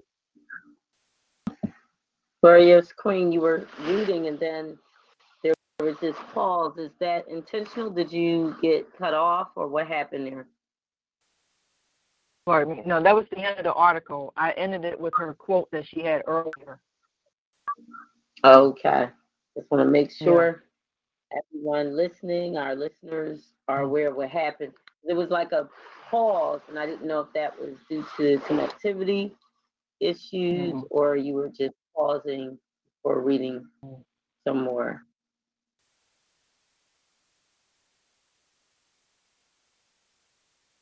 All right, that was the end of the article. I will now take questions and comments for it.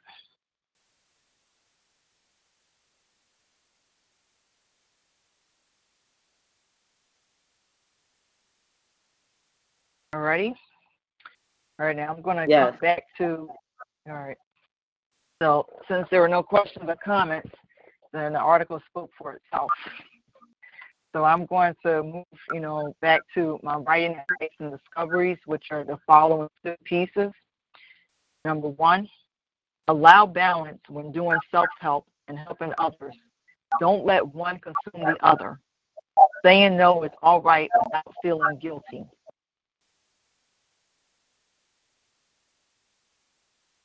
Any questions or comments for the first one?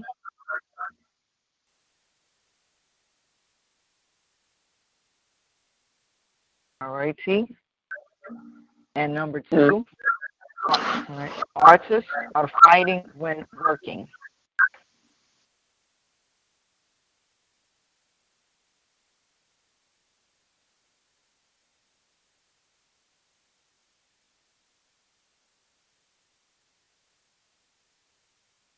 All right.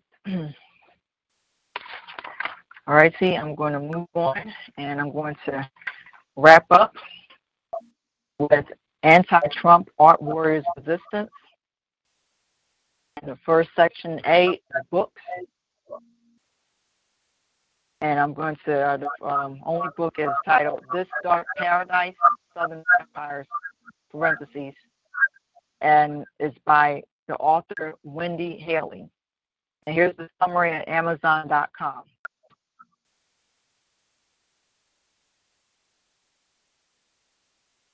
Uh, let's see, Okay. coming up. All right. All right, just bear with me for a moment. I get the summary. Uh, here it is. Alexander Danilov, a seductive and spellbound vampire, returns to his ancestral home in Savannah, Georgia, to find a home haunted by ghosts of the past and a family torn apart by dark secrets and sinister passions. Original.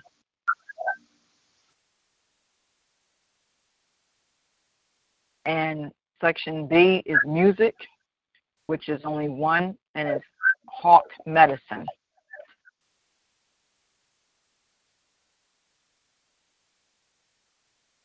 hmm And uh, Sage, the page poet, could you? I have one request: play Ghost Dance, you know, for the audience.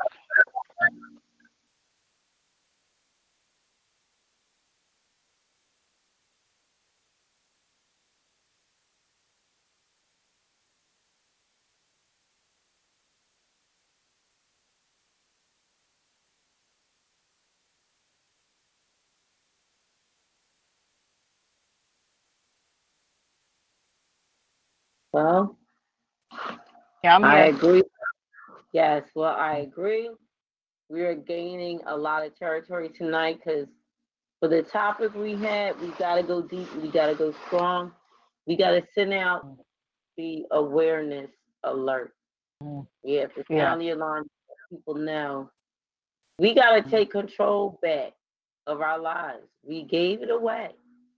We allowed many who did not have the best interests of our community for our or our families to get in these offices and and these elections and to win it.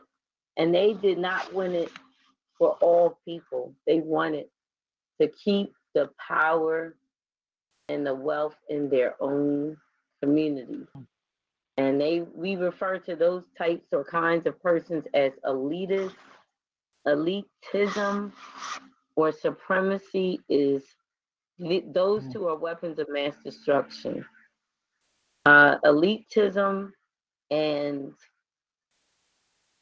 when you consider yourself as better than others and you treat others like they're not even human, that's a, a supremacy that's pure hatred. We are never justified to feel or think that way. Never. All are equal, all are alike under heaven, and we should treat each other in that regard.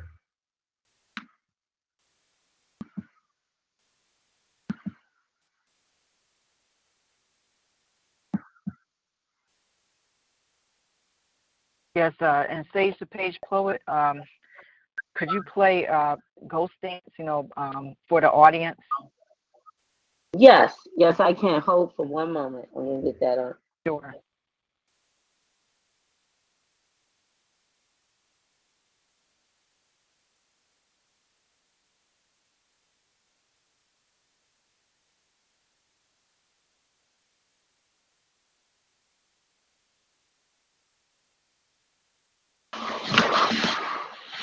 And this is um this one is says Ghost Dance song.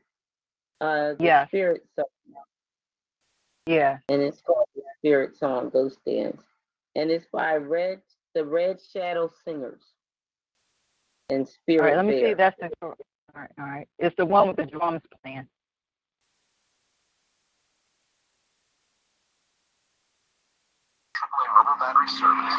One second. Sure.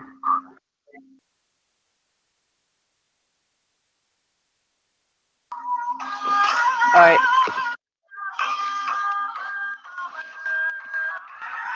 Oh no, this one is.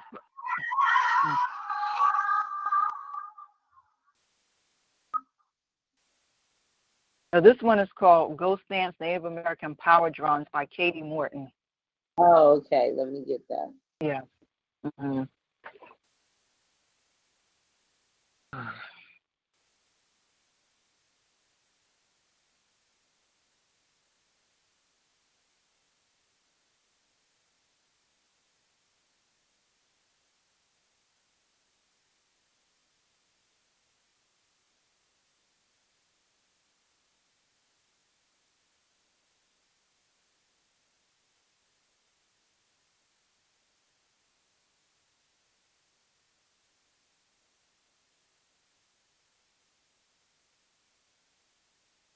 And it's by Katie Morton. Yes. Okay. This is it. Yeah, that's it. Yes.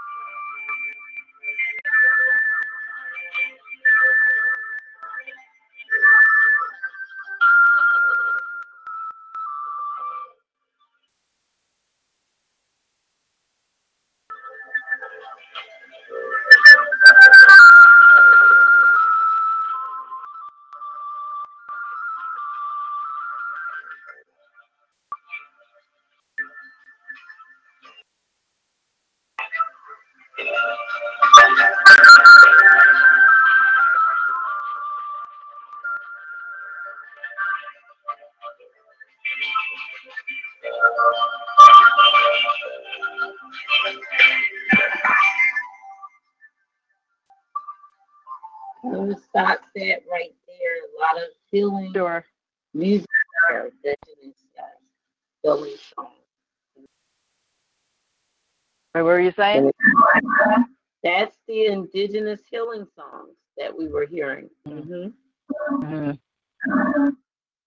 And looks like we have a caller. Welcome, caller. Uh, the deacon, welcome. You're on the call. Yes, welcome.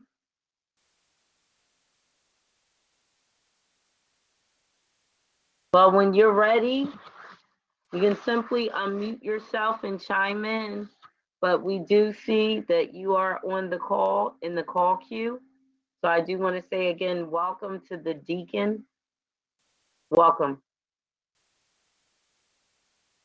All right, Warrioress Queen, you can carry on. I'm sure the deacon will uh, speak when he's ready. Thank you. Right. All right, so that's all I have to, you know, say for tonight. And I'm not going to give no suggested reading because of election day. Okay. Mhm. Any final thoughts or remarks? Well, everyone just get ready, you know, for tomorrow's results. And in terms of us getting ready, um, what would you like to suggest for us to do? All right, so just, you know, send out positive vibrations, you know, to that the uh, right party will win. I hear that. Positive vibrations, ladies and gentlemen. That's our co-host, Warrioress Queen, Zipporah Thelmon, on the panel, The Exceptional Scribble Show. Of course, she is the one who facilitates as the lead facilitator the free publishing tips hour, which is from 9 till 10 p.m. on The Exceptional Scribble Show. Um, for tonight, of course, uh, she will not be um, giving us a suggested reading. She said because this is election day, but rather she chose to give us some positive inspiration. Let us take to heart all of what we did listen to, all of the good information and resource information that was provided to us. Also, all of the positive inspiration, um, the good vibration that was sent to us by way of positive uh, messages. We need positive energy in this day and in this era. So, for those of you who have been uplifted, who have uh, tuned in tonight to this broadcast, we encourage you. We thank you. We want you to know that we appreciate you. Don't leave us. We are in support of you. That's why we come on this broadcast every Tuesday night. Don't forget, every third Tuesday from 9 p.m., we have on this panel the Writing King, uh, Richard G. Lowe Jr., and he is an experienced published author, an experienced writer, an experienced published author of more than 60 books. And he's a ghostwriter who writes books for a lot of people. He's written books for politicians, celebrities, you name it. And he would like to share with each and every one of you and with me, the host, and with our co-hosts, ways that we can monetize our writing. There's a lot of opportunities out there. Some of us, we just never knock. There are opportunities, there's ways that you can make a good profit as a writer, simply doing what you love. And you can make money on, on the side, along with having a day job. Doesn't that sound good? I'm sure it does because it sounds good to me. So tune in every third Tuesday monthly to hear from the Writing King himself. Also, you can go online. Um, he's online. You can go to www.thewritingking.com. I repeat, www.thewritingking.com. Uh, he has a variety of services that he provides. And yes, he is available to you if you are a published author and you need some tips on how to market your new book that has just been released. He will assist and can assist you.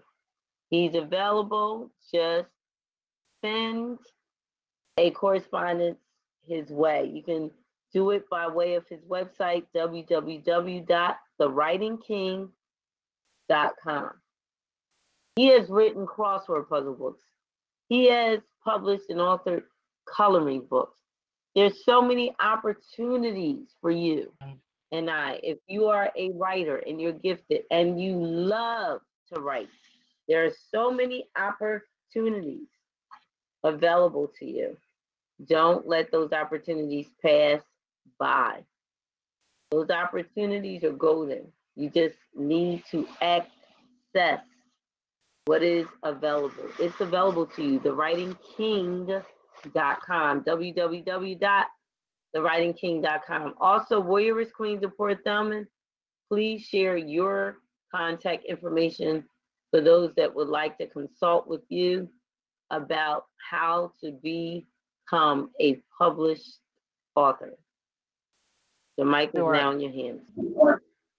Thank you, Wando. All right, my uh, email is Pisces, spelled P like Peter, I S C E S, 2143 at verizon.net.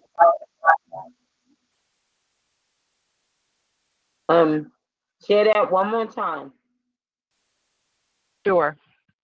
My email address is spelled is Pisces, spelled P like Peter, I S C E S, 2143 at verizon.net. Excellent. Well, ladies and gentlemen, again, prepare yourself.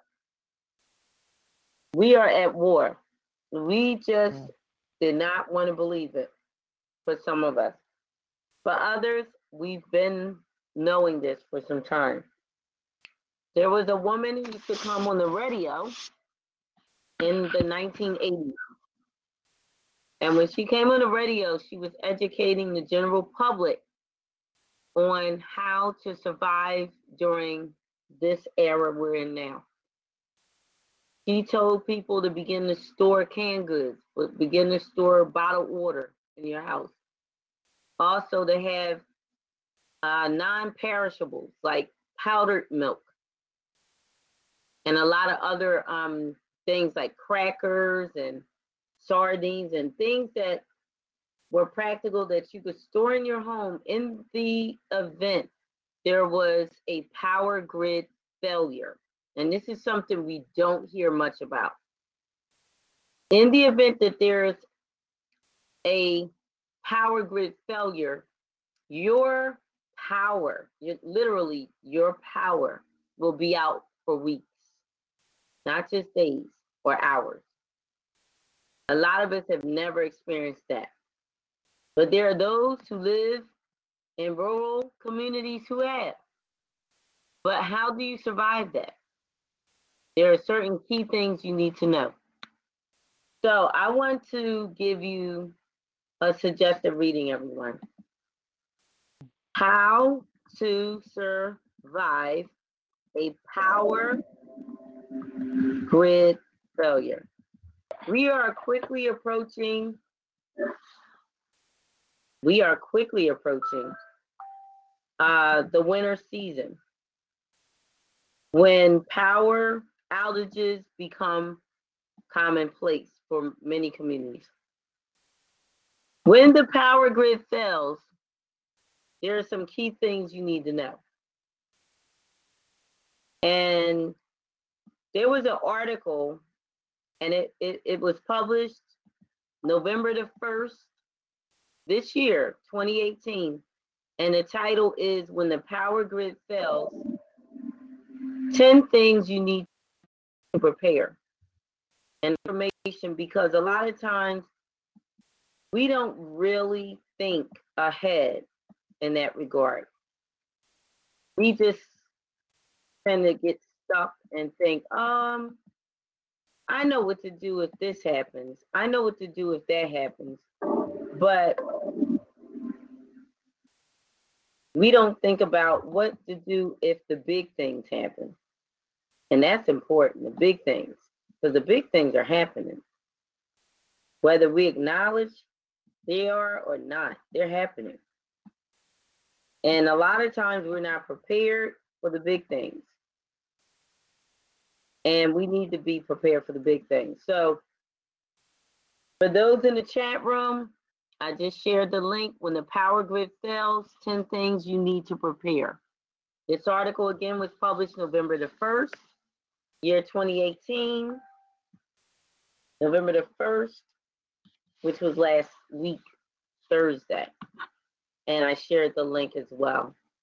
We need to prepare for this. We don't want to think about it being our reality, but guess what? That's not going to make it not be. Just because you don't want it to be will not make it happen.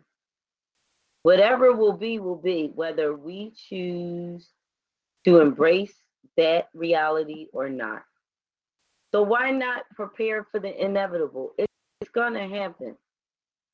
There will be a power grid failure because you have people in power that fail us intentionally. They don't want us to survive.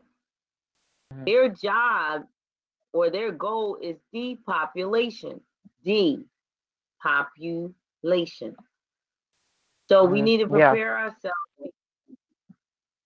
This is real talk tonight. We're not telling you what you want to hear, we're telling you what you need to hear. This is real talk tonight. Prepare for the inevitable. Why? Because it's going to happen. Whether we choose to believe it or not. For the most part, we don't want to believe.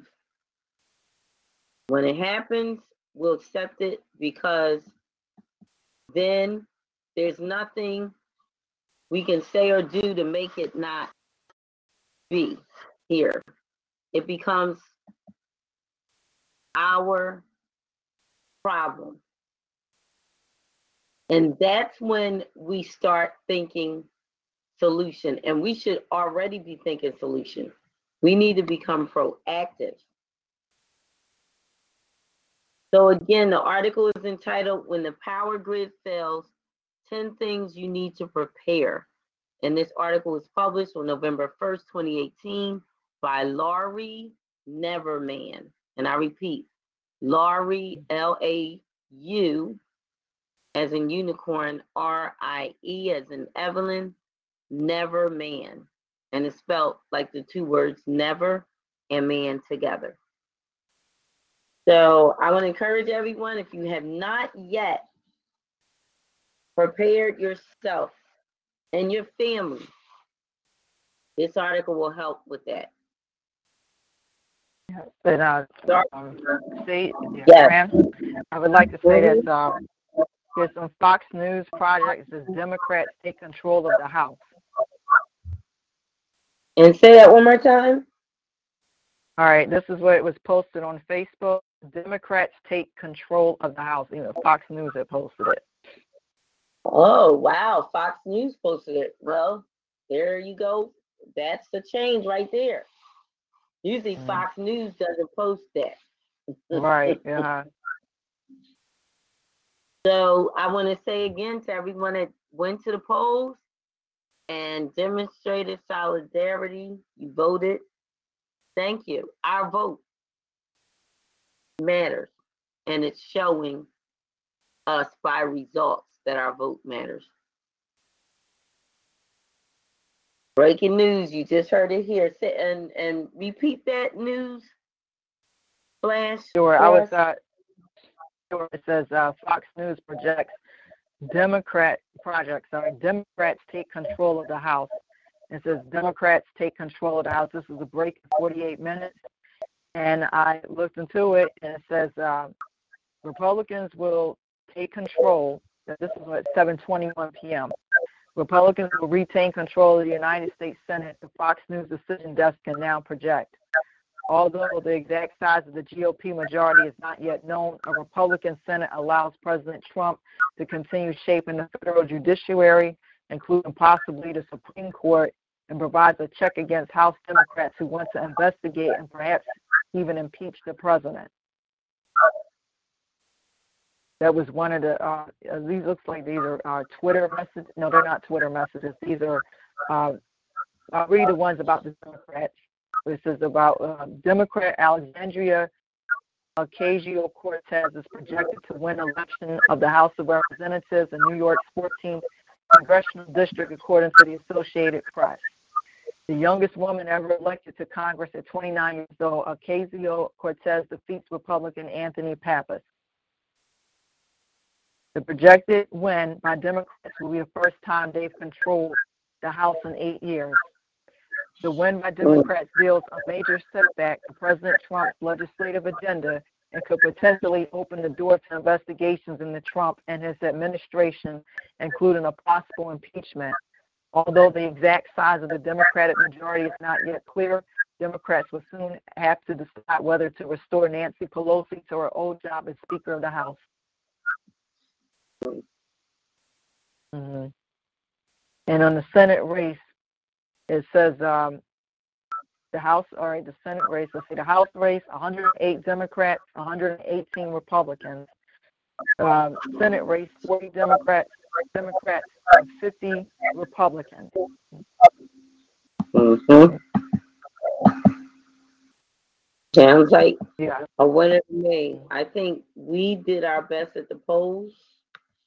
And now we're hearing the results to prove that. And I want to again tell everyone, but listen, this war is far from over. Mhm, Yeah. This war is far from over. They are not going to let us win. No. not by a long shot. They are going to fight this tooth and nail. They're going to fight and fight and fight. This is Mhm. a bloody war. This is not going to be a walk through the park, ladies and gentlemen. They don't want us to have control of the house. Their job is to see to it that our rights are not protected. So what should we do? Keep voting. You don't just stop Mhm. here at the midterm election. The general election is coming up. And there's other elections coming up, even your local elections. Don't stay home. Don't be an armchair revolutionary where you just talk about it and never get up and initiate change by way of action.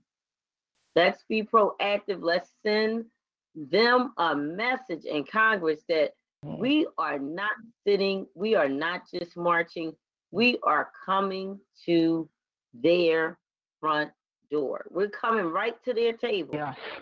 Mhm. We're suggesting, Yeah, and I.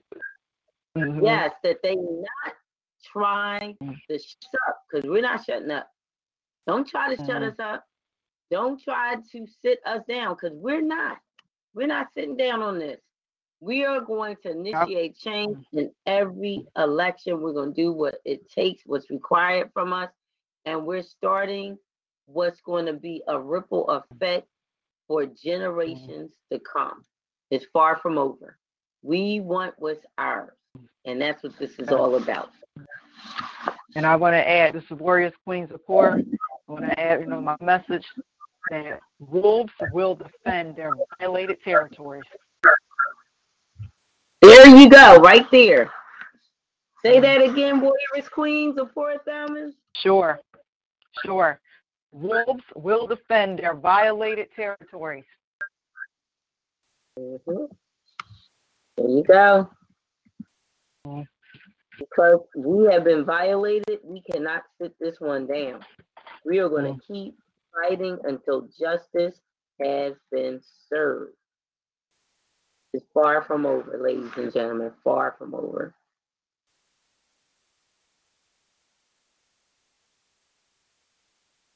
Alrighty, I'm going to uh, get up for tonight. All right, well, you enjoy your evening. Thank you so much for the shared information. Very good resource information and valuable input.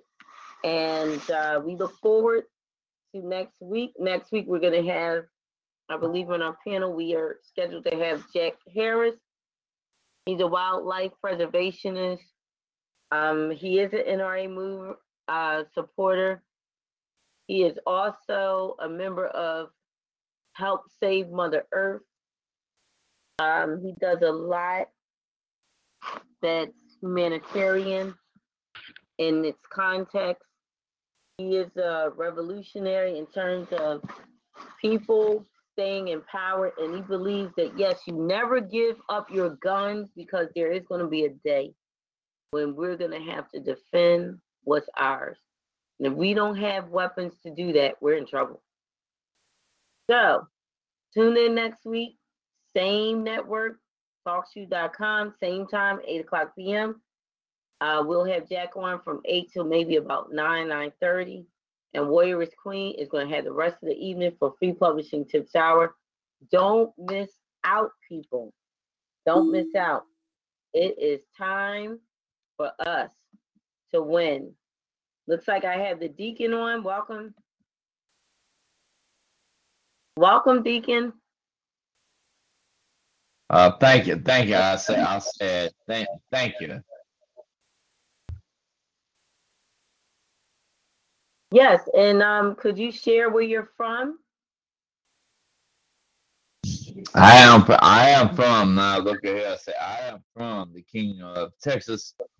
Uh, where y'all from right here? Uh, uh, life is good. to be the GM, but I got an itchy damn trigger finger, son. And if I got to pull the trigger on a stunner, I'll damn Uh, wait, what, what, what, what, what was that? I'm sorry, could you um share uh the nature of this call?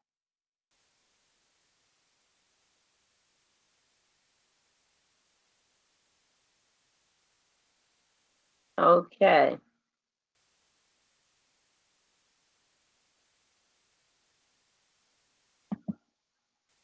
Well, ladies and gentlemen, this is um Sage, the page poet. That's my signature. Host of the Exceptional Scribble Show. I'm not sure um why uh we had a little disruption during the time of that call. The deacon was the only title I saw for the caller. I'm gonna ask what the nature of the call is whenever someone calls into our show, and I'm not sure of what the uh, context by which they are calling is all about. I need to screen calls that are coming in. Um, it's virtually impossible at times because I am hosting the show.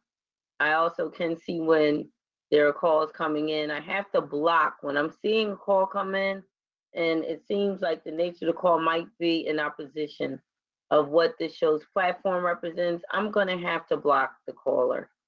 Um, this program is one that promotes literacy. We also promote an appreciation for the arts. This is not a broadcast designed for debaters, persons that just want to debate issues. If that's why you're calling in, I'm serving notice on you now. You will be blocked. You will be muted. You will be dismissed. I am the show's host, and I set the bar. I raise the bar or lower it at will. That is mine as a right to choose and initiate. So I want to thank everyone for tuning in tonight. It's 1036 because this is an election Tuesday. Um, I chose to have for the show's topic. Uh, we covered why the midterm elections, why the midterm elections are necessary. Okay, why it's important to be proactive and vote during the midterm elections. Because the, the general elections, yes, we need to vote then too. But the midterm elections are vital, more vital than most of us possibly or probably even had awareness of. So I'm hoping tonight that I was able to succeed in educating and informing you of the essentials. Um, also, I did touch on the following topic, public announcement. Power grid failure is one of the most likely disasters you'll face. Learn how to prepare your family to survive and thrive next time the lights go out. And I said, read the following articles for good resource information. Number one, when the power grid fails, 10 things you need to know. That is an article by Laurie Neverman, and it was published on November 1st, 2018. The second article entitled How to Effectively Prepare Your Family for Power Grid Failure, Resources, Urban and Wilderness Survival. Very good articles, ladies and gen- uh, gentlemen. Very good article. And I'm sharing, I'm even posting now on social media, especially on Facebook, um, these articles and the links that you can visit. Because um, this is information that you can pass on to others um, in your community, whether it be a church, whether it be college campus, whether it be a school where you are teach teacher, and we need to educate people. There's too many not aware of the facts. Um, power grid failure is a serious thing. It affects more communities and people than most even dare to know. So let's get educated. Let's find out what we don't already know, people. Let's get educated. Let's find out what we don't already know. Let's get knowledgeable. Let's learn how to survive because we are in a day and time when power grid failures, which are real, are going to happen, especially because you have a lot of people in power that don't care about us. So if the power grid fails, they're not going to come to our rescue. And we need to know this. We're going to have to come to our own rescue. We're going to have to be prepared for these things. And there's a way to prepare yourself. Everyone, stay awake, stay alert. Get your rest, though. Please get your rest. Make sure, make sure that you're resting well. And we need to know, even concerning power grids, there's a lot of information that we should know about. How are power grids set up?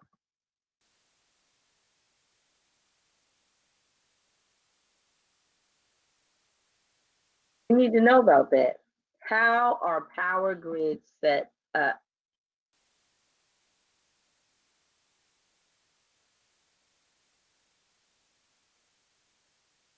These are things we need to know about. Don't find yourself in the dark unprepared.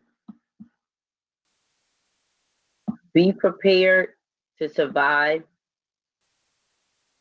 Be prepared to live on. When these systems and supports begin to fail us, we have to live on. And the only way we can do that is preparing ourselves. We gotta do it, people. Don't take what I'm saying lightly. Take it to heart. This is resource information we need to know. Resource information that's good. Resource information that's vital on all fronts. And I want to say again, thank you everyone for all that you're doing.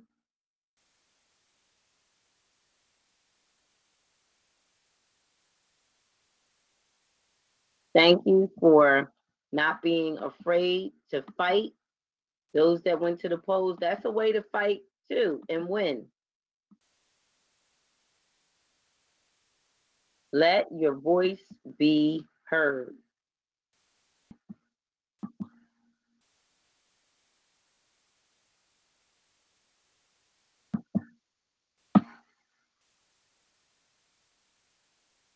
Don't become afraid. We need to do our best.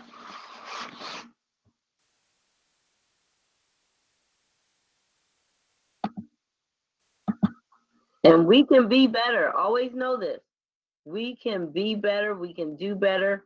We can live better. We can operate better in society. But it's going to require us standing together, forming bridges, not walls.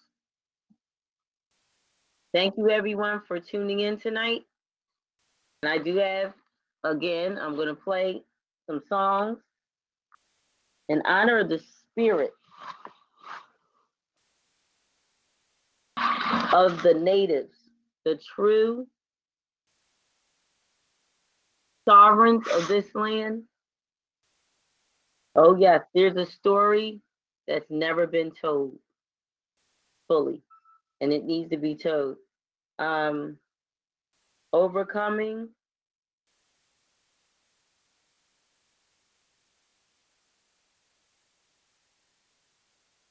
is an option, and we need to take it.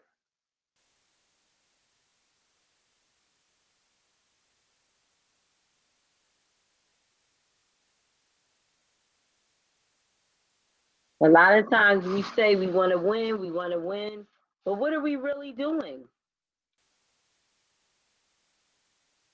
What are we really doing? And in light of tonight's election, there are songs that speak to or testify to the truth about winning and what winning means. Winning is not easy at first. It's a fight.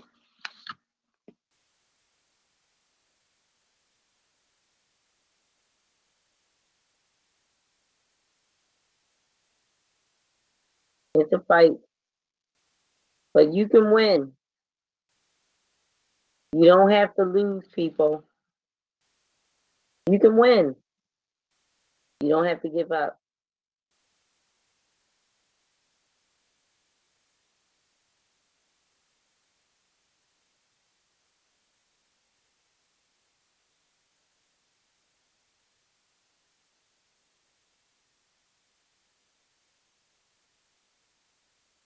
Being a survivor means you fell down once or twice, if not more than that. You fell, but you weren't counted out. You're still in the fight.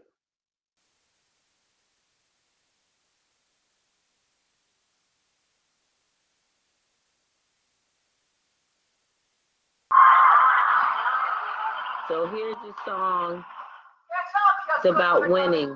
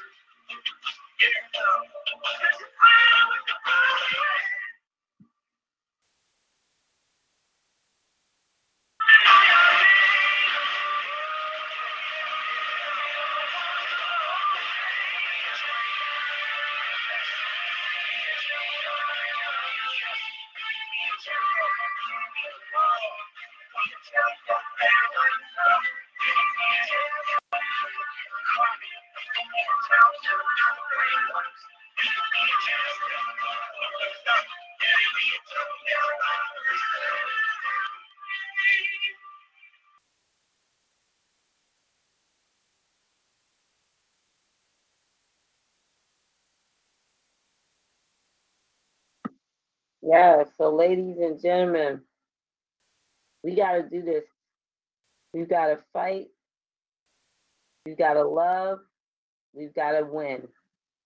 And we can't make excuses any longer.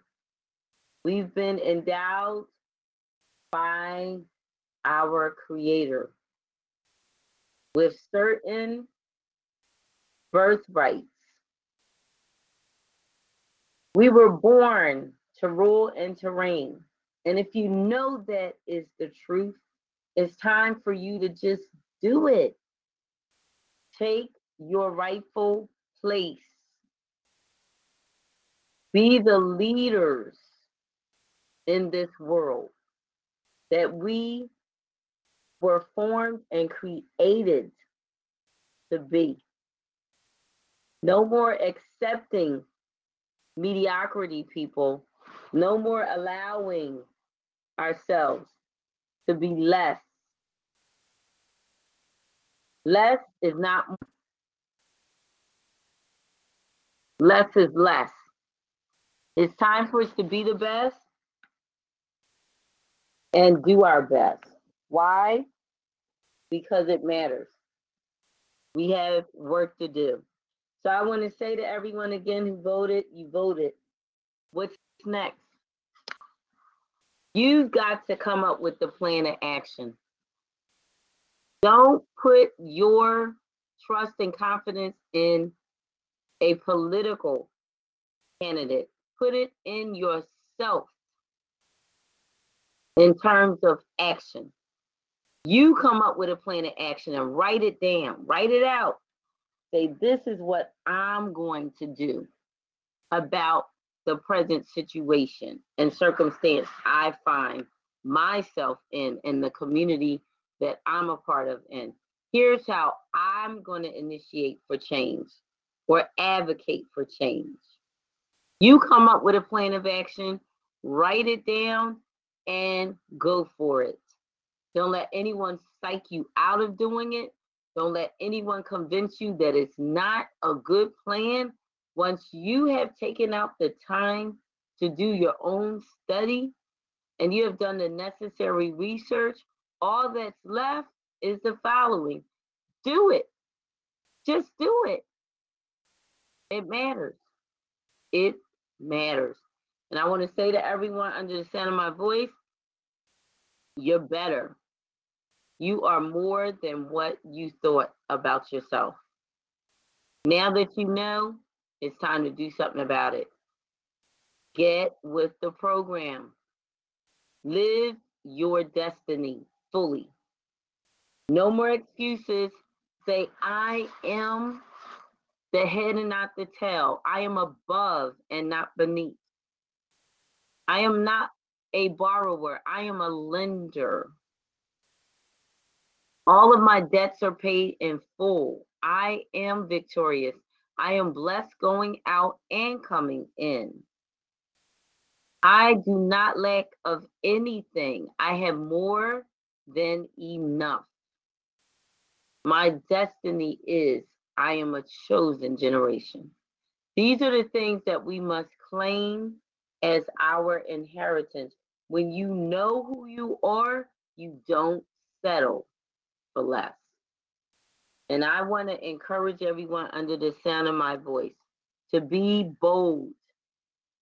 This upcoming election, it's about change for the better. Be a part of that process. Be an agent for change. And don't ever sit back and think my vote doesn't count. What does my vote matter? I'm just one vote. Do you know one vote may be all it takes? There have been many elections all over the world where that one vote did make the difference. So I want to encourage you, if you're out there in the sound of my voice, it is righteous. It is just for you to exercise your civic duty and vote every time there is an election because your vote matters. We need the right people in office. We need people that have a heart for community, people that have a heart for helping others, people that truly do care about the welfare and the state of every man. That's why these upcoming elections matter. We need to participate, stay involved, be involved, write and a plan of action and do it today. List things that you know are accessible to you. Always start right where you're at. Don't aim too high and don't aim too low. Start right where you're at. Goals that are comprehensible, meaning set goals for yourself that you can reach. Start there and then go big. We've all become familiar with the saying go big or go home. Well, before you can even go home, you got to think smart. What's attainable? What can I attain unto? What's not too great for me? Start there. And then after you succeeded there, then go for what's bigger. But do it in decency and in order. Don't overstock yourself. You have limits, set boundaries. And then you can win and you can be successful in every attempt made. All right, ladies and gentlemen, it's that time again. We're going to have a final song. Okay. And then we're going to close out tonight's show. There was a song entitled I Can See Clearly Now. The rain is gone. I can see all the obstacles in my way. See, a lot of times we're not seeing clearly, and that's why we don't succeed. But no more excuses. We're going to make it. Now, this song is entitled I Keep On Rising Up. I want to send this out to all and encourage everybody to succeed. You know what your limits are, but it's time for you to win and keep rising. So let's keep rising, people.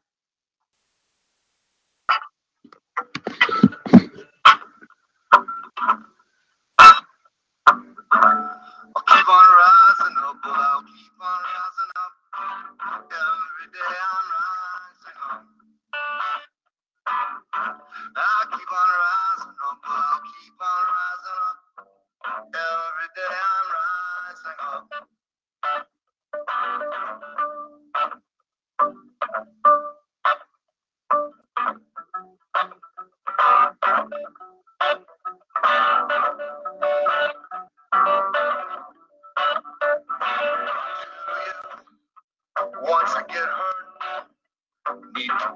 get? Do you need to get let down? Need someone to boot you? Need to get dropped? Just fool your true self out.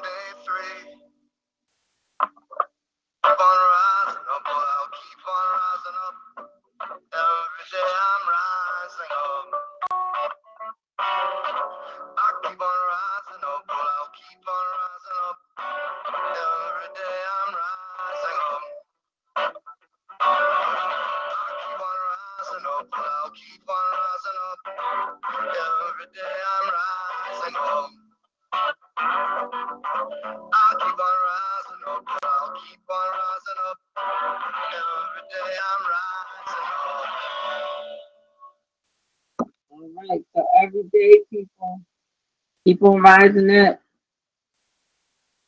Keep on rising up. Don't stop.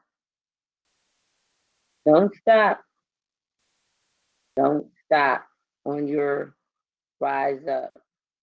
Keep rising. Keep rising. Keep striving. Keep moving forward. Never give in. Never give up. Never lose your grounds. Make it, don't break it. Keep your spirit stronger.